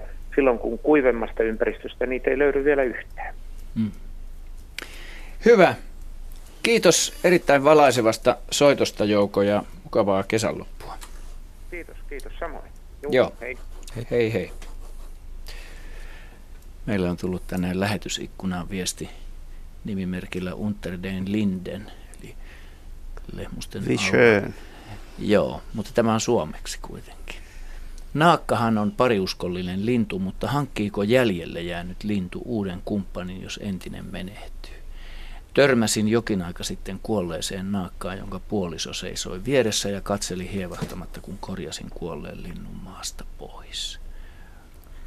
mitä sanoo Juha. Joo, kyllä siinä tapauksessa, jos toinen, toinen tuota kuolee, niin eikä halua yksin olla, niin sitten on etsittävä uusi sulho tai rouva. Ja naakoillahan on, voi olla, tapahtuu hyvinkin jännittäviä, että tämmöinen esimerkki, että kun sillä on kova hierarkia, niin jos on tämmöinen vahva auktoritäärinen koiras, joka on, joka on sen ryhmän huipulla ja häneltä sitten rouva kuukahtaa ja rupeaa nuorikkoa etsimään. Ja tämä nuorikko naakka voi olla siinä arvoasetelmassa hyvinkin alhaalla. Ja jos se sattuu pääsemään pariutumaan sen kanssa, mikä ei ole ihan todennäköistä, koska ne myös katsoo siinä vähän, että siellä on vähän niin kuin kastijakoa, mutta jos se pariutuu sen kanssa, niin tämän naaraan arvoasema nousee saman tien mm. ja se on sen jälkeen siellä parvessa tosi ylhäällä ja voi olla, että semmoiset naakat, jotka aikaisemmin on katsonut tätä rouvaa vähän al- alentuvasti, niin joutuu pokkuroimaan sille, että mm. kyllä se istuu korkealla auksella talvehtimis- ja yöpymispaikassa ja niin edelleen. Onko tämä Ari sun mielestä ollut huikentelevainen tällainen naaras, joka No ehkä hiukan siihen suuntaan voisi siihen kuvitella. Suuntaan. Hyvä. Me kiitämme Unterden Lindeniä viestistä. Lähetysikkunassa. alla. Niin. Hyvät kuuntelijat ja luontoillan ystävät, kello on 19.36, eli meillä on lähetysaikaa vielä tässä kosolti jäljellä. Ja otetaan rohkeasti seuraava soittaja. Sami Lindholm Kemiöstä, hyvää iltaa ja tervetuloa mukaan lähetykseen. Hyvää iltaa. Minkälaista kysyttävää Sami sulla on? Tota, oltiin kaverin kanssa katsomassa syöttiverkkoja ja, tai täkyverkkoja ja, ja tota, siellä oli aika eriskummallinen kala. Mä pistin kuvaa teille sinne Facebookin vierailijoiden. Okei, tota, katsomme sen tässä soittosi aikana. Niin, ja, kerro vaan. Ja me, meidän mielestä olisi makrillia ja tota, sitä sitten näyteltiin sitä kuvaa muillekin semmoisille, ketkä on nyt 30-40 vuotta samoilla vesillä ja ne ei ole koskaan saanut samanlaista kalaa. Ja, tota, ja tota, onko se tämä kuva, missä on sytkäri, oranssi sytkäri? Joo, joo, joo se kyllä. näkyy tässä meillä nyt. Joo, kyllä siinä, kyllä siinä ihan selvästi makrilli on, joo, kyllä. Yes. Miten, miten no. yleinen Miten yleinen tuommoinen on? No siis kyllä se eteläiselle Itämerellä on varsin yleinen, että Atlantin puoleltahan se välillä tulee. Ja eteläisellä Itämerellä se lisääntyykin, mutta siis, ja silloin tällöin aina sitten makrille kyllä harhautuu tänne ihan Suomen vesillekin asti. Et ei se nyt ihan tavaton ole, mutta ei se kuulu meidän vakiolajistoon, että se on kyllä ennen pitää myös satunnaislaji meidän vesillä kuitenkin. Et se on ihan selkeästi valtamerilaji, eikä tämmöinen murtovesilaji. Eik, eikö makrilli ole, tota, onko se parvieläin vai? On, on, kyllä, on kyllä yleensä tota, parvissa elävä, nämä makrillikalat on parvi, parvikaloja, mutta sitten nämä harhailijat saattaa olla kyllä ihan yksittäisiäkin, että se ei ole välttämättä niin kuin kovin ison, isossa parvessa lähtenyt sitten harhailemaan. Mutta tota, kyllä näitä aina silloin tällöin tulee Atlantin puolelta kaiken näköisiä muitakin kalalajeja, tämmöisiä valtamerilajeja, niin ihan meidänkin vesille asti. Kuuntelijoille kerrottakoon, että Asko Asessori hauta tuottaja tässä vieressä, niin laittoi juuri tämän makrillin kuvan Ol, tuonne oliko se, Luontoillan to... Facebook-sivuille. Voitte sitä käydä siellä katsomassa. Oliko se vielä hengissä siinä vaiheessa, kun se olisi verkossa? Vai? Tämä näyttää kyllä, että se olisi... Ei, jo. ei ollut, että se oli, se oli silloin jo ehtinyt, ehtinyt melkein kaksi vuorokautta Joo, mutta se on tuommoinen 25-30 senttinen, jos on, on tuommoisia neljän tuuman lautoja, mitä tuossa on alla. Että. Joo, joo, joo. Se, oli, se oli, mä mittasin sen 46 numero, se on saappaun, niin se oli ihan saman mittainen. Joo, joo. Kyllä se, se näyttää kyllä hiukan tuommoiselta nälkiintyneeltä yksilöltä, että tässä aika pitkän matkan se on ilmeisesti vaeltanut, että se ei ole enää ehkä parhaassa mahdollisessa ruumiin kunnossa tänne, tänne saapuessaan. Mutta tota... Joo, ja sitten se on, se on niinku hiukan huonokuntoinen siinä, kun se on kaksi, niin, 200 se... päivää ollutkin, että joo, on väri vaihtanut. Ja... Joo, se näyttää siltä, että se on vähän jo niinku alkanut hapantua siinä verkossa, että ei ole enää, enää ihan, tota, ihan fressi, ihan pannulle kelpaavassa kunnossa enää. Kiitos soitosta Sami ja hyvää loppukesää. sinne Kemion suunnalle. Ennen kuin otetaan seuraava soittaja, niin me otetaan vielä no, hyvä yksi. havis. Joo. Siis makrillista voi sanoa, se, sanoa vielä sen verran, että aina kun Itämeren eteläos ja suolapitoisuus kasvaa näiden suolapulssien ansiosta, niin silloin myös makrilli yleistyy siellä eteläisellä Itämerellä. Että tässä on nyt tota, Atlantilta purkautunut viime vuonnakin aika paljon vettä, että sen mukana on tullut tietysti näitä merilajeja myöskin makrille ja sitten Itämeren puolelle. Joo. Ei ole Suomen pinnalla. Ei Onko ole, sulla? Ei, ei ole, ei ole kyllä sattunut mun, mun No niin, saanko mä nyt puhua välillä? No, ole hyvä. Pahoittelemme hyvät kuuntelijat tätä eri puraa täällä, täällä tulehtuneet välit. Ei, otetaan vielä yksi, yksi kuvallinen kysymys, hyvät kuuntelijat, joka löytyy tuolta Radio Suomen etusivujen kautta. Tämän kuvan, tässä kuvassa on Perhonen ja se on lähettänyt Timo Kankainen tekstillä Moroluontoilta. Mikähän iso perhonen suluissa 5-6 senttimetriä liitteenä olevassa kuvassa on? Se on kuvattu toinen päivä heinäkuuta tänä kesänä iltapäivällä. Vanhan aitan seinällä mökillä Joutsassa. Pihapiirissä samaan aikaan lensi kaksi muutakin saman lajin yksilöä. Joo, tässä on oikein komia kuva puun pinnalta suoloja etsiskelevästä keisariviittakoirasta. Eli keisariviitta Argynis paafia on, on tota, täpläperhosiin kuuluva, kuuluva meidän suurin hopeatäplälaimme. Ja, ja tota, niin, se on selkeästi dimorfinen ja koiraan tunnistaa tästä voimakkaamman, kirkkaamman oranssista väristä ja noista juovikkaista kohosuomujen muodostamista tota, niin juovista, jotka on etusiivissä. Ja, ja toi siipien profiili on tuommoinen hieman jo helikoniide-tyyppinen. Mitä se on suomeksi? Helikoniidit on tämmöinen hyvin tropiikissa, varsinkin Etelä-Amerikassa runsas, runsas tota niin, täpläperhosten alaheimo, johon itse asiassa nämä, joiden ilmentymä on nämä hopeatäplät täällä pohjoisessa. Ja on hyvin lai, monimuotoinen, paljon tutkittu ryhmä mimikryyniä, eli suojelevan yhden näköisyyden ja myrkyllisyyden ja ei myr- myrkyttömyyden vaikutuksesta. Niitä on paljon tutkittu ja hyvin vaihtelevaa sakkia maan vaiva tutkijalle.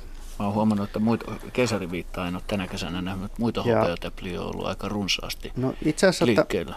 keisariviitta on melkoinen tarina sinänsä Suomessa, että laihan on meillä esiintynyt varsinkin Kaakkois-Suomessa niin kauan kuin perhosia on, on tutkittu. Ja, mutta tota 60-luvun alkupuolella monet meidän tämmöiset hieman eteläisemmät ja isokokoisemmat lajit niin sai melkoista tärskyä, kun tota, 60-luvun alkuvuosina oli muutamia tällaisia perinteisiä suomalaisia kesiä, jolloin joulun ja juhannuksen lämpötilat kohtasivat lähes koko kesän osalta. Ja, ja tota, silloin esimerkiksi Haava Perhonen ja juuri tämä keisariviitta, niiden kantojen ja pinta-alan romahdus oli luokkaa 95 prosenttia ja mm. siis täydellinen kato suuresta osasta maata. Ja ja oikeastaan vasta 90-luvulla ne, ne rupesi runsastumaan sen verran, että tilanne rupesi korjaantumaan. Ja, ja tänä päivänä niin keisari Viitta on, on tullut tämmöistä Kaakkois-Suomen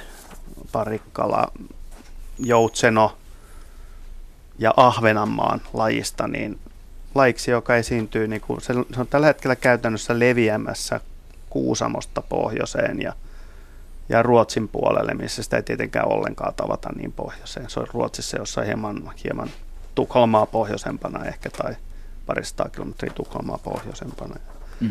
Että, ja se on tapahtunut tämä muutos noin 10 vuo, 15 vuodessa, niin 700 kilometriä melkein pohjoiseen. Ja,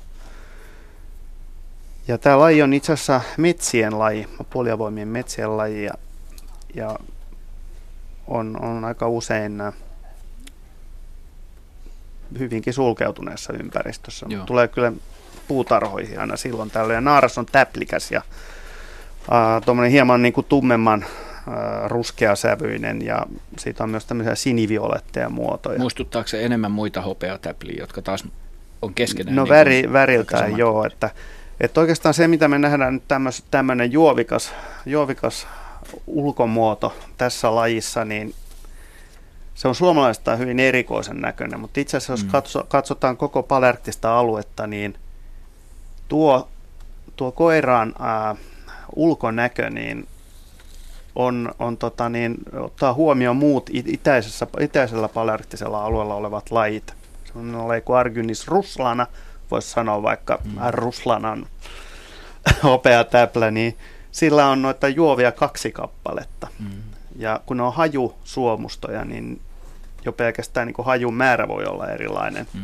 siinä. Ja ne käyttää näitä tunnistamaan toisiaan. Ja lisäksi on hyvin, hyvin samannäköinen laji Sagana nimeltään, ja jonka naaras muistuttaa sitten taas häiveperhosta oikeastaan. Mm. Se on aivan erinäköinen. Mm. Ja kun suomalainen, suomalaiset harrastajat on mennyt sinne, niin on ihmetellyt, että miksi toi on, niin noin kaksi koirasta lentää tuon häiveperhosen perässä. Ja, mm. et, ton niin kuin, dimorfisuuden niin kuin synnyt ymmärtää, niin kuin, kun tietää koko sen lajikirjan tuonne itään. Joo. Kiitämme Timo Kankaasta hienosta kuvasta ja, ja tota, hienosta havainnosta. Joo, otetaan soittaja mukaan lähetykseen vaihteeksi. Päivi Hermunen, hyvää iltaa. No iltaa. Soittelet Mäntyharjulta, eikö niin? Joo. Mitä haluat kysyä? Mulla olisi kysymys, kysymys tota metsäjäniksestä, että erottaako se värejä? Koska tota, no monta vuotta ollut täällä mökillä, nyt meille ilmestyi muutama viikko sitten tähän metsäjänis. Ja sitten nyt kun tultiin viikko sitten tänne, niin mulla oli tuossa semmoinen laatikko, missä oli sorvokki ja sitten oli samettiriusu ja takaa semmoinen teline, missä oli hirveästi ruusupapua. Ja sitten oli toinen laatikko, missä oli myös samettiruusui. Ja tultiin ja mä illalla istuin tässä kuistilla ja kattelin, niin katsoin, mihin ne samettiruusut on hävinnyt. Ja tota, ei siinä ollut paljon, se oli kuin saksin leikattu, mutta olisiko se jänis sitten jotenkin pillastunut, kun ne oli just porkkana värisiä. Että oli ihan juuresta leikattu saksilla. Vihreät osat oli syöty, mutta se samettiruusos on hirveästi terälehti. Ne oli kaikki silputtu siihen laatikkoon. Ja se ei nyt sitten riittänyt, korotettiin toinen laatikko. Sieltä se sitten kerkisi, ennen kuin kerittiin korottaa, niin muutaman niitä oranssia käydä katkaisemassa. Ja sitä paitsi tästä ei ole matkaa varmasti kuin viisi metriä. Ja sitten oli kohan se nyt lauantai sunnuntai-ilta, minä kattelin sitä taas ja kun se tuli ja ei ollut enää samettiruusua, sitä ennen oli sitten mennyt kyllä jo ne orvokitkin ja sitten se tulee, että mikä nykii noita samettiruusuja, eikö noita ruusupapuja ja kun se oli oikein iso ja paljon kukkasia. Ja, no sieltähän se pilkisti sen laatikon kulman takaa ja sitten se veti nekin poikki, että siellä on nyt vaan kuolevia yläosassa. Mutta kun se on niin kesy, siis silleen tavallaan kesy, että se tulee. Sitten olin kumminkin laittanut oranssiväristä porkkanaa siihen laatikon eteen palasina. Niin niitä se ei syönyt ollenkaan. Sitten mulla on tuossa vieressä toisella puolella on istuttanut tämmöisen mer- perhospellon, niin kuin siinä on erilaisia, mutta reunassa on orvokki. Toissa iltaan se oli siinä perhospellolla nykimässä jotain kukkasia. Tänään minä huomasin, että nyt se oli syönyt sieltäkin ne orvokit, jotka oli myös oranssin värisiä. Hmm. Okay. Niin, ja kysyt, että näkeekö se niin, väri? Erottaako se järis hmm. värit? Onko se värisen valinnan peruste? Niin, koska syö? se ei ole keltaisia kumminkaan puuttunut. Ainoastaan niihin oranssin värisiin. Mä luulen, että se ei tee valintaansa niiden värien perusteella, mm.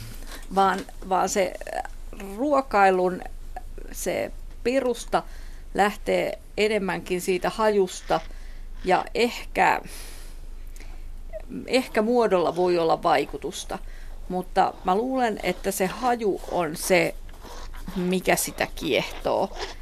Ja se kertoo sille, että mitä sen kannattaa syödä.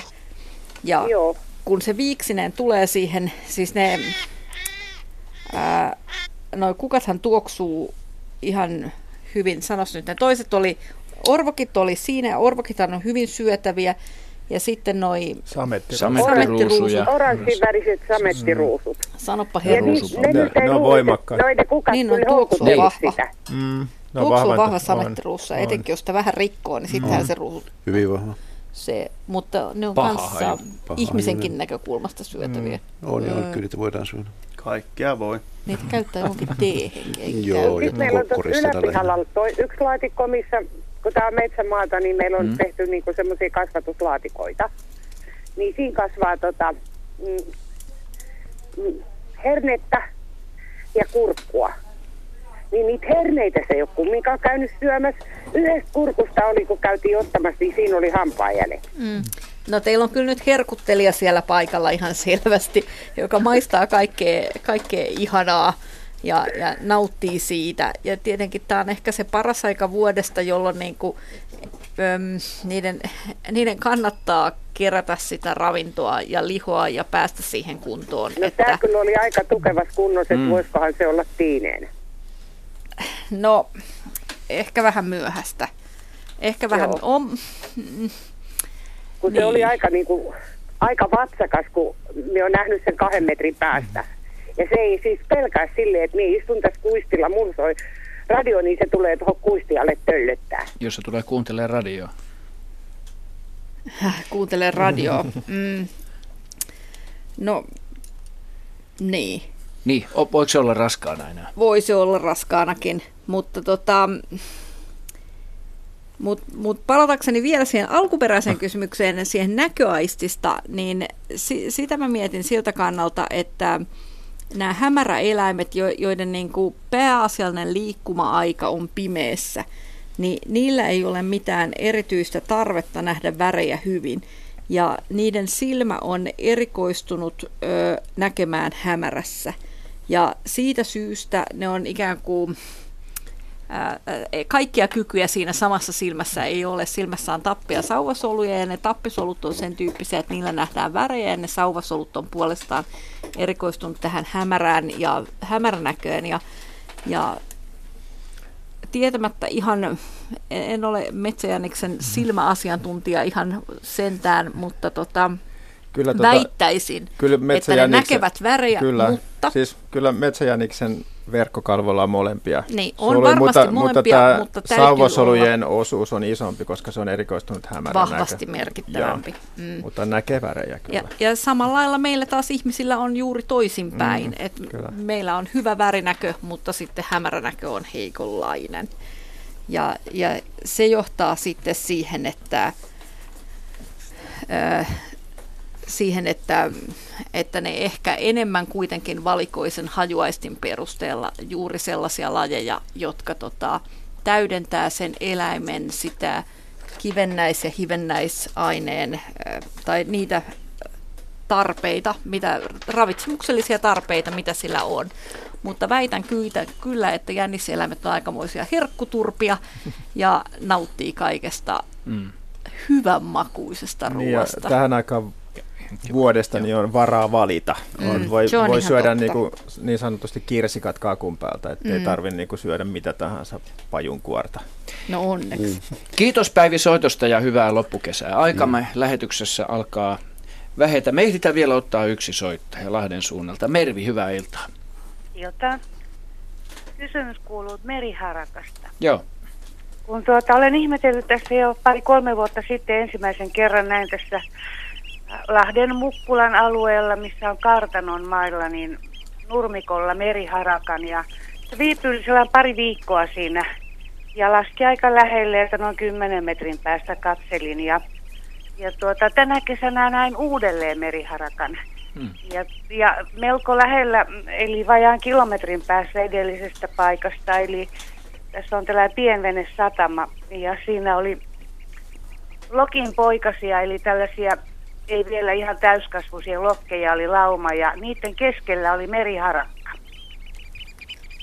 Ja mä niin kuin ihmettelen, että miten se on tuolta rannikolta niin kuin tänne sisämaahan eksynyt, että, että onko se kuinka yleistä, että ne tekee tämmöisiä reissuja niin kuin sisämaahan ja kaupunkialueelle. Parimäärä on joku 6000 pari. Se on runsastunut viime vuosina ja jonkun verran näitä sisämaan vierailuja on vuosi vuodelta enemmän ja enemmän. Se, mä, mä en tiedä ihan tarkkaan, mikä näiden rannikkoalueiden lähiseutujen, La, Lahti nyt 100 kilometriä, niin kuuluisi tämmöiseen lähiseutualueeseen tässä kaavassa, että kuinka paljon niitä jopa pesintöjä on sisämaan puolelta, mutta se, että se tulee kaupunkimaiseen tai taajamaympäristöön, niin se ei ole mitenkään erikoista, koska esimerkiksi Helsingissä niin meriharakoita pesii paljon, siis korostan, paljon talojen katoilla, että pelkästään Helsingin Lauttasaaressa tänä vuonna, niin siis mä väitän, että 20-25 paria vähintään on Lauttasaaren yhden Helsingin kaupungin osan kanta Ja mm. sitten en tiedä kuinka paljon muualla Helsingistä, että ne suosii kattoja turvallisina pesimäpaikkoina. Mm. Joo, ja tämä on edes kaupunkien ilmiö. Mä muistan jo ihan 2000-luvun alusta, niin olisiko ollut 90-luvun loppua itse asiassa, niin Russarössä, joka nyt ei kauhean urbaani saari ole, niin Sielläkin. seitsemän kilsaa Hangosta etelään armeijan linnake, niin siellä pesi meriharakka niin katolla syöksytorvessa. Ne poikaset sitten talsi siellä katolla jonkun aikaa ennen kuin ne hyppäsi alas, mutta varmasti hyvä paikka supikoirat muut silmällä pitäen. Niin. Joo, olisin vielä tästä meriharakasta kysynyt, että kun nämä, mitä mä näin silloin muutama puoli kolme vuotta sitten ja nyt tänä kesänä, niin nämä oli ilmeisesti nuoria, koska nämä, oli, nämä koivet ja nokka oli niin kuin aivan kirkkaan oranssi. Niin eikö tällä vanhemmilla, niin aikuisilla, niin ole melko punaiset nämä jalat ja nokka? Öö, olisiko nämä niin kuin nuoria mm. yksilöitä ollut nämä? Ei, kyllä, ne, niin kuin, siis, kyllä ne keväällä on jo, onhan ne saman näköisiä joku aikuiset linnut. Kyllä se on, mm. On, on niin kuin ensimmäisenä vuonna. Et poikaset ainoastaan on, on samana loppukesästä, niin on, niille on niin punertavan värinen nokka ja jalka. Et, en, en mä, ei mun mielestä, en, en usko, että olette pystynyt määrittämään sitä ikää. No ei, en, en mä sillä lailla, mutta silloin kun mä ensimmäisen kerran näin, niin tuota, oli todella aivan kirkkaan oranssi tämä nokka. Ja sitten mm. samaten nämä jalat. Ja, ja se oli silloin alkukesää, eli jotain, olisiko se ollut kesäkuun, en, heti juhannuksen jälkeen. Ja nyt tämä toinen kerta, kun mä näin, niin oli pari viikkoa sitten. Ahaa, minun, joo, siis, mutta oletteko mm. nähnyt nuoren linnun, millä sen jalat on vähän harmahtavat? No minusta ne oli kyllä aika kirkkaan, kirkkaan oranssit. Että, että minusta ne oli kirkkaan oranssit, että mä näin niin läheltä sen, että mä oikein hämmästelin, että kuinka kirkas voi olla kirkkaan mm. keltainen tai oranssi tämä nokkakin ja, ja nämä koivet. Joo. Kiitos Mervi soitosta ja hyvää loppukesää. Me joudutaan lopettaa tähän nämä soitot. Vielä lyhyesti meriharakasta. Eikö meriharakalla mene aika hyvin? Kyllä, kyllä mun mielestä menee hyvin. Se on kekseliäs lintu, kun se on ottanut nämä kaupunkien katot. Ja niin kuin Jaska kertoi, tuohan on mielenkiintoinen sinänsä, että kaupungeissa on ihan selkeä juttu, että siis missä on paljon asutusta ja missä on paljon liikehdintää, niin rannoilla on lähes mahdotonta pesiä häirinnän vuoksi. Sen takia katoille on menty, mutta ne on mennyt jo ulkomeren, että se ei ole mitenkään vieras ympäristöstä, paitsi katolta näkee hyvin, hyvin ympäristöä ja kaikkea. Joo, ja maapedot on, Ka- kaikki maapedot, kyllä, nimenomaan. Henry. Niin, ja tuolla Kaitsanimessä Helsingissä, niin meriharakka on jo laskeutunut metrin korkeudelle pesimään, että sitä voi mm. puutarhassa vierailijat käydä ihailemassa etäisyyden päästä. Ai siellä on semmoinenkin, noin hyvä. Joo. Joo. Ja sitten myöskin se pakoetäisyys nurmikoilla niin on, on mun mielestä vuosi vuodelta vähentynyt. Nykyään Joo. se päästä kävellen ihan lähelle ja fillarilla. Tämä on about parissakymmentä vuodesta tapahtunut. Joo, ehkä lyhyemmässäkin ajassa. Joo, Kymmenessä vuodessa on tapahtunut aika paljon. No niin, pojat, lähetys Joo. rupeaa loppumaan ja me Kiitämme kuuntelijoita aktiivisuudesta ja kysyjiä ja arvon raatilaisia. Kiitämme myöskin täällä Asko Hautaahoa vieressäni. Ja kiitämme myöskin puhelinliikennettä hoitanutta Otso Häärää tuolla studion puolella, ohjaaja Aleksi Neuvosta ja äänitarkkailija Suvi Tuuli Katajaa. Ja tähän loppuun vielä luettakoon tällainen. Kerrotaan, että seuraava lähetys on keskiviikkona 14. syyskuuta. Jorma Talgren on lähettänyt tänne ohjelmaikkunaan tällaisen viestin. Miten saa myyrät pois Tyrnimaasta, itsepäisiä asukkaita? Karjalassa lääkäri oli upottanut lasipulloja, pullonsuut eri suuntiin. Pulloja oli ollut paljon. Tämä siis keinona, keinona että pulloja tyhjentämään ja sitten istuttamaan niitä maahan, niin pääsee myyristä eroon. Hyvää loppukesää, rakkaat kuuntelijat. Syyskuussa tavataan. Hei hei.